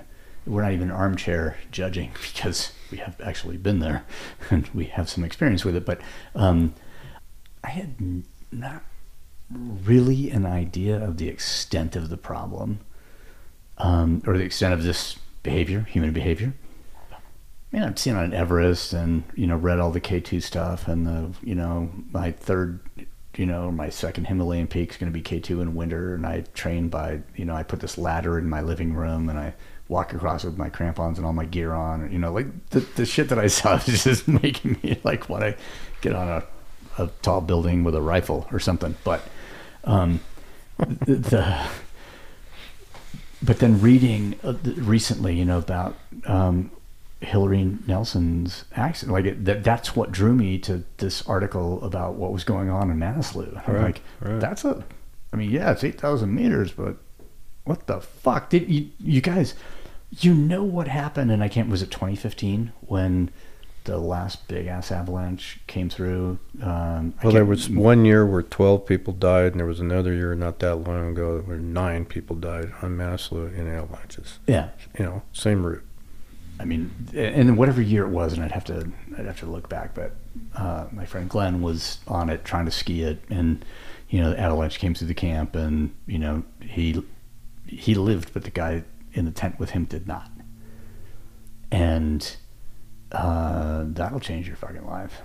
Yeah. But but just this idea of the ex- catastrophic nature of these incidents now. It's like it's totally different than it used to be. Like beca- just because there's because there are 45 people in camp 3. You know, when There were 450 people on Manaslu. yeah. Fuck. I mean, So then I would go but I would repeat your question, is that climbing? and I don't, I, you know, it is in the sense that that's what, I mean, it's a, you know, it's a free world and all, free Mhm. country and all that. But I want people to do what they want. Right. Absolutely. But you know what what is unfortunate, I think, is just the lack of understanding of the value of the experience with a little less artificial support. Yeah. And, you know, it isn't necessarily, I think, proper to say that you can level the playing field to such a low bar that it's a good thing for everybody. Because Yeah, I think or- there should be some context with it in where people respect the in, in this in this case the mountain environment they're in, understand some of the objective hazards and problems that can arise, have some you know knowledge about what they're doing and where they are versus abdicating that to someone else.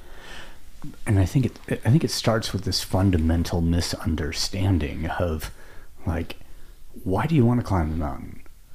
Well, because it would be cool. It's a cool experience. It's I'd be out in nature. I will be pushed to you know do things that are not within my realm of experience. I would have therefore I would have to learn them. I would have to become physically fit in order to do this thing. I'm going to have to learn all of these things, um, you know, about the environment and the and the, the that I'm operating in, and um, so all of these things make it cool. And then you start fucking taking them away one by one so that you can do it because you're not willing to learn. You don't have any respect for the environment. You and, and Krakauer in like in in the article that he wrote in Outside about our trip to the Eiger, he self-deprecatingly, it's not it, because the statement is not true. Uh, he said, while Mark wanted to climb the Eiger, I wanted to have climbed the Eiger. It was the first time that I'd seen this distinction uh, between, and, and, and it's not true because you know John is he's a climb, he's a climber. Right. He fucking sold the devil's thumb. You know, he's Right, like right. he's got this experience. He wants to be there, but as a literary artifice, he set up the, the you know the con- t- conditions here. Uh, but it, it was the first time I'd seen the distinction, you know, between someone who really wanted to actually like I want to be up there doing the thing. I, I want to have the experience. I want to go through the process of having this experience, and then there are that's separated from people who want to have done it for whatever reason. And I don't know what that reason, you know, the you know the reason is. In, in my head, the reason is to you know improve social stature of some kind, you know, whatever the motivation is. But they don't want to actually go through the process, you know, to address the naturally occurring challenge in the most natural way possible. Like, Well, and I don't want to sound like I'm speaking out of both sides of my mouth about the guiding on the 8,000 meter peaks when I've spent a lot of time guiding myself. sure, But it's not been in the context of that type of guiding and climbing. you're not commodifying the experience. And people who have still needed to have a certain amount of, you know, independence and skill and conditioning.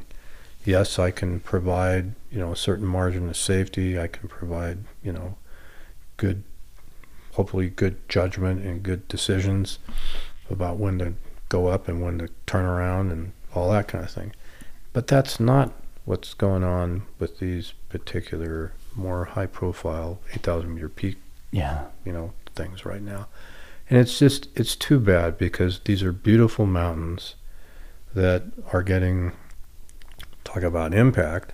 I was going to say literally shit upon. know i mean you think finale ligure is a problem. I mean what about these routes on these 8000 meter peaks? I mean they're just look at the photos from k2 that this one woman i forget what kind i think she was european and you know there's just desiccation you know just Yeah, shit literally, you know, everywhere, but tents, and, you know, fixed lines and garbage and you know, I mean that's that's criminal. That these are not places that that should be occurring, and it's only occurring because of this new mechanism by which 8,000 meter peaks are being guided by people who are willing to pay the money and and clip their Jumar into the fixed line and put the oxygen on. And I mean, I go through and then like criticize, you know, the people who want to do that and have done that, but I've never talked to one. So um, it'd be kind of curious to like hear someone and have a conversation with someone who has done a guided trip to an 8,000 meter peak or maybe even to Everest and succeeded in it and and what what that experience was about what benefit you know what I'll say benefits but it's not for profit it's you know what what did you learn what did you uh, you know what how do you integrate what happened there into the rest of your life in a way I, Yeah, it'd be fascinating uh, I've talked to a lot of people that have guided 8,000 meter peaks. I mean, I know a lot of these. yeah I mean I know a bunch of well. the, the people who've done the guiding but Yeah. I've never talked to any Yeah. clients is all I'm Yeah. And I've talked to a few of them. okay and I've had people that you know I've done stuff with for a long time that thought about trying to do that kind of thing, hmm uh, but didn't. But you know, you you bring up a good point. I haven't actually you know talked to one of the people that have been on these eight thousand meter peaks the last two or three years, where it has just ballooned, yeah you know, into this thing. So you, I mean, you make a good point. I really, you know, I can, I can conjecturize what I think their motivation Yeah. is, but I can't Yeah. speak from it firsthand, so I won't. Um, I don't think it's going to end well, you know, with respect to the impact and then what happens with the different countries involved, you know, Pakistan, Nepal, China a little bit because of Shishma, Mhm. um, and Cho Oyu. There's just going to be more costs, more regulation, yeah and make it even more exclusive financially, so to speak. And you, start selecting for, you know, the, the people who have the financial wherewithal, not it's, it's the, already that way. I mean, you oh no no for sure on the, in the on the guiding aspect for for Yeah. sure. Right. But, you know, who are the people that we would have known when we were climbing, you know, in our 30s and 40s that would now choose to go and try to do an alpine style route on these higher 8,000 meter peaks? Almost no one goes to even do that anymore. Yeah And part of the reason is they want to go other places for sure. Doing like Marko, you know, figured out a long time ago that between six and seven thousand meters, you can is the sweet spot if you want to do hard shit. yeah You, with with little regulation oversight and exposure to you know other people who Right. uh, yeah but you know, you mentioned you know the white limbo climb on Everest. You know, who who has done that no shit in the last thirty years? and that was what 82 80 It was after I was there. okay Yeah. So or even you know if we like like the reference point for me on Everest is Erhard and Jean yeah, you know and that's 86 You Yeah. know, like right. what in the fuck Right. What- who's done better you know who's who has like if we're t- No one's moved the needle much past that. right Yeah. yeah, And, Yeah. and when, that's what I meant by better I'm just like Yeah. like as far as human potential goes and that kind of thing we're like man were they too far ahead of their time or was it just or you know were was were people unable to understand and if you can't understand then you can't be lifted up by that human achievement right? Like you see human beings doing cool shit. Somebody climbs you know the first dude that climbed 512 513 whatever dragged a hundred others up behind proving that it was possible. And i think in a lot of these like more difficult and complicated challenges within climbing the pool to draw from is smaller in the first place and and only gets smaller the more difficult higher inaccessible these things become. But we still like and this is i think part of the sort of the preservation or the conservation and then the communication of these historical events are critical to advancing in air quotes human potential because if you don't know that it got done then you approach it and you know you, you you see something like that. You might even not even be able to imagine it. And if you could you would you would approach it in a different way if it had been done by some freaks out on the literal edge of human possibility. There's a difference between that and then it never having been done so you have to know if you want to progress Well, I think one thing that has happened because of the cost of 8,000 meter peaks, you know, just the peak fees alone preclude a small two to four man yeah person trip, you know. Yeah, I kind of wonder to what these it kind of costs. things. I'd like to. I'd, I'd be curious to see what you know Cory and Topo had to come up with when they tried to go as a two-man team two, three years ago, whenever Right. it was. Yeah, But I'm sure they were dovetailing onto somebody else that helped mitigate some of the costs. you know. yeah. But I don't know I, yeah, nor do I. the I- specifics. But yeah. you bring up an, you know an excellent example of someone that tried to figure it out. But what I was leading up to was the people that were doing these things on 8,000 meter peaks in the 70s and 80s that we looked at and still can I think and look at historically as leading edge yeah, examples of the human experience within climbing. Um, Lucas and Bohigas on the south face of Annapurna. You know, two dudes walked up to the face, climbed it, came Yeah. down. right. What did, what was the But those guys and everybody else that we're thinking about, whether it was, you know, Trilea and Big N or whoever, look at the body of knowledge and experience that they had as a foundation to get to the point where they could do that. yeah, And those people now are out there, but they're choosing to do things on other peaks under 8,000 meters, off the beaten track a little bit more, and are trying some audacious routes, and some of them are getting up, and some of them are, you know, making strong attempts. But there's almost none of it that I'm aware of, and I try to be fairly up on what's going on because of you know the cutting edge grant and yeah, blah blah blah. It's you know been vacated from the experience that we you know saw in the 70s, 80s, and 90s. That was still even though people were getting up, you know, the regular routes using oxygen on the two or three highest peaks and nothing else. Uh, yeah, but doing alpine style you know, I mean look at the west face of G4 I mean it's not an 8,000 meter peak by a rope length it turns out. Yeah, right? So those I mean there's not been a whole lot in the progression of hard Himalayan alpine style climbing on that kind of elevation of Himalayan peaks since you know the 90s.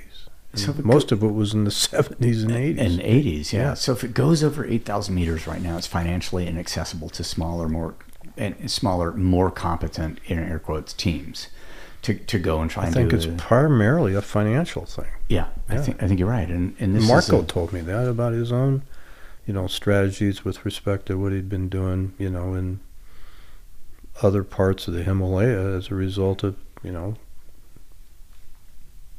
wanting to do something that was cool and leading edge and also that wasn't, you know, uh, going to break the bank. You know? didn't, didn't break the bank and didn't put you in relationship with people that you don't really want yeah, yeah, where you have to yeah. compromise by doing some yeah you know, circus hoop jumping thing, you know. So it will be interesting to see if that changes. yeah But at this point, given the crescendos during COVID of what's happened in this whole um, 8,000 meter peak thing is, you know, it's sort of staggering. I, I, I kind of wonder what the gear shops in Kathmandu look like right now Well, they probably don't look like they did 30 years ago, where they had North Face knockoffs with the logo sewn upside down.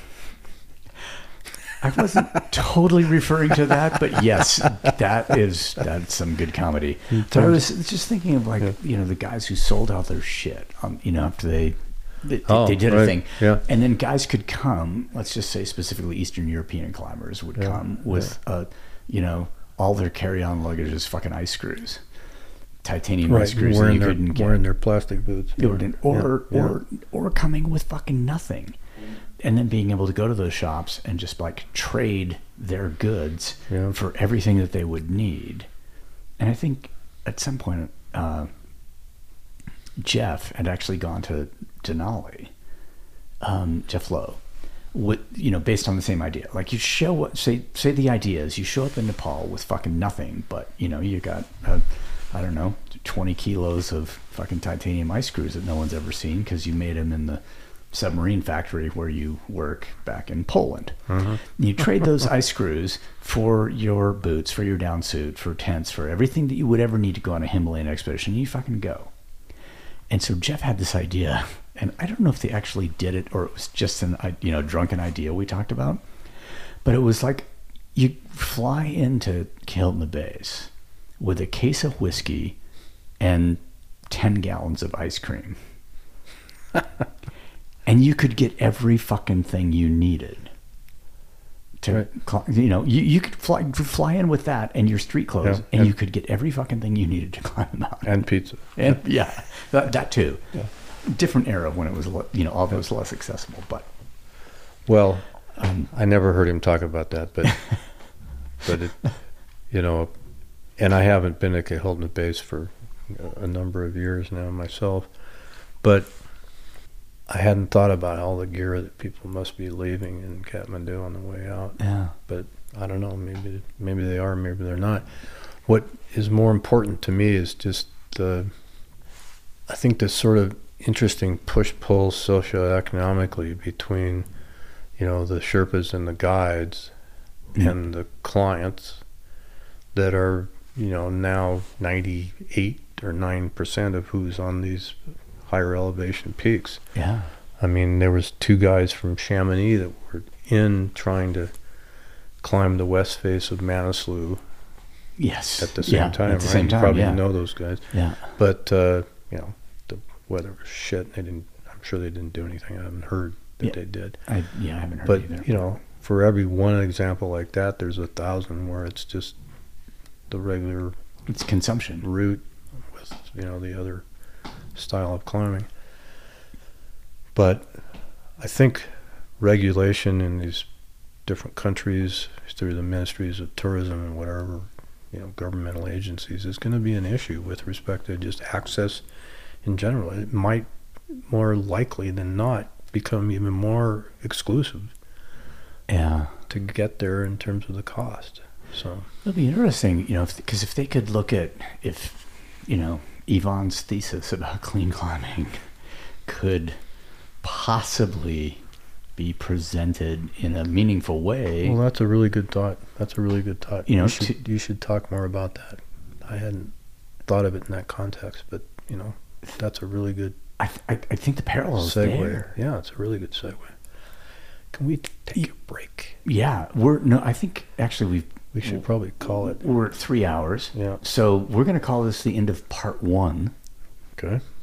Deal. We, we don't know how many parts will will continue, but I think um, this this has been fucking wonderful. Thank you. Well, thank you. It's been fun for me, and I think we touched on a few things that matter and are relevant, and added a little bit of humor and some storytelling besides. But Yeah. uh, you know, hopefully your editing will be helpful. I I edit mouth pops and you know long pauses. That's pretty much all I got. All right. Unless I something mean, you know dropping my cell phone. Be- be- one, yeah. yeah. I mean, that might, you know, whatever. We'll get it out. But, All right. Well, um, thank you. Jack. Thank you very Thank you. much. Thank you, Mark. And we'll talk about uh, next time we get together. Yeah. We'll talk about, you know, what now, what next.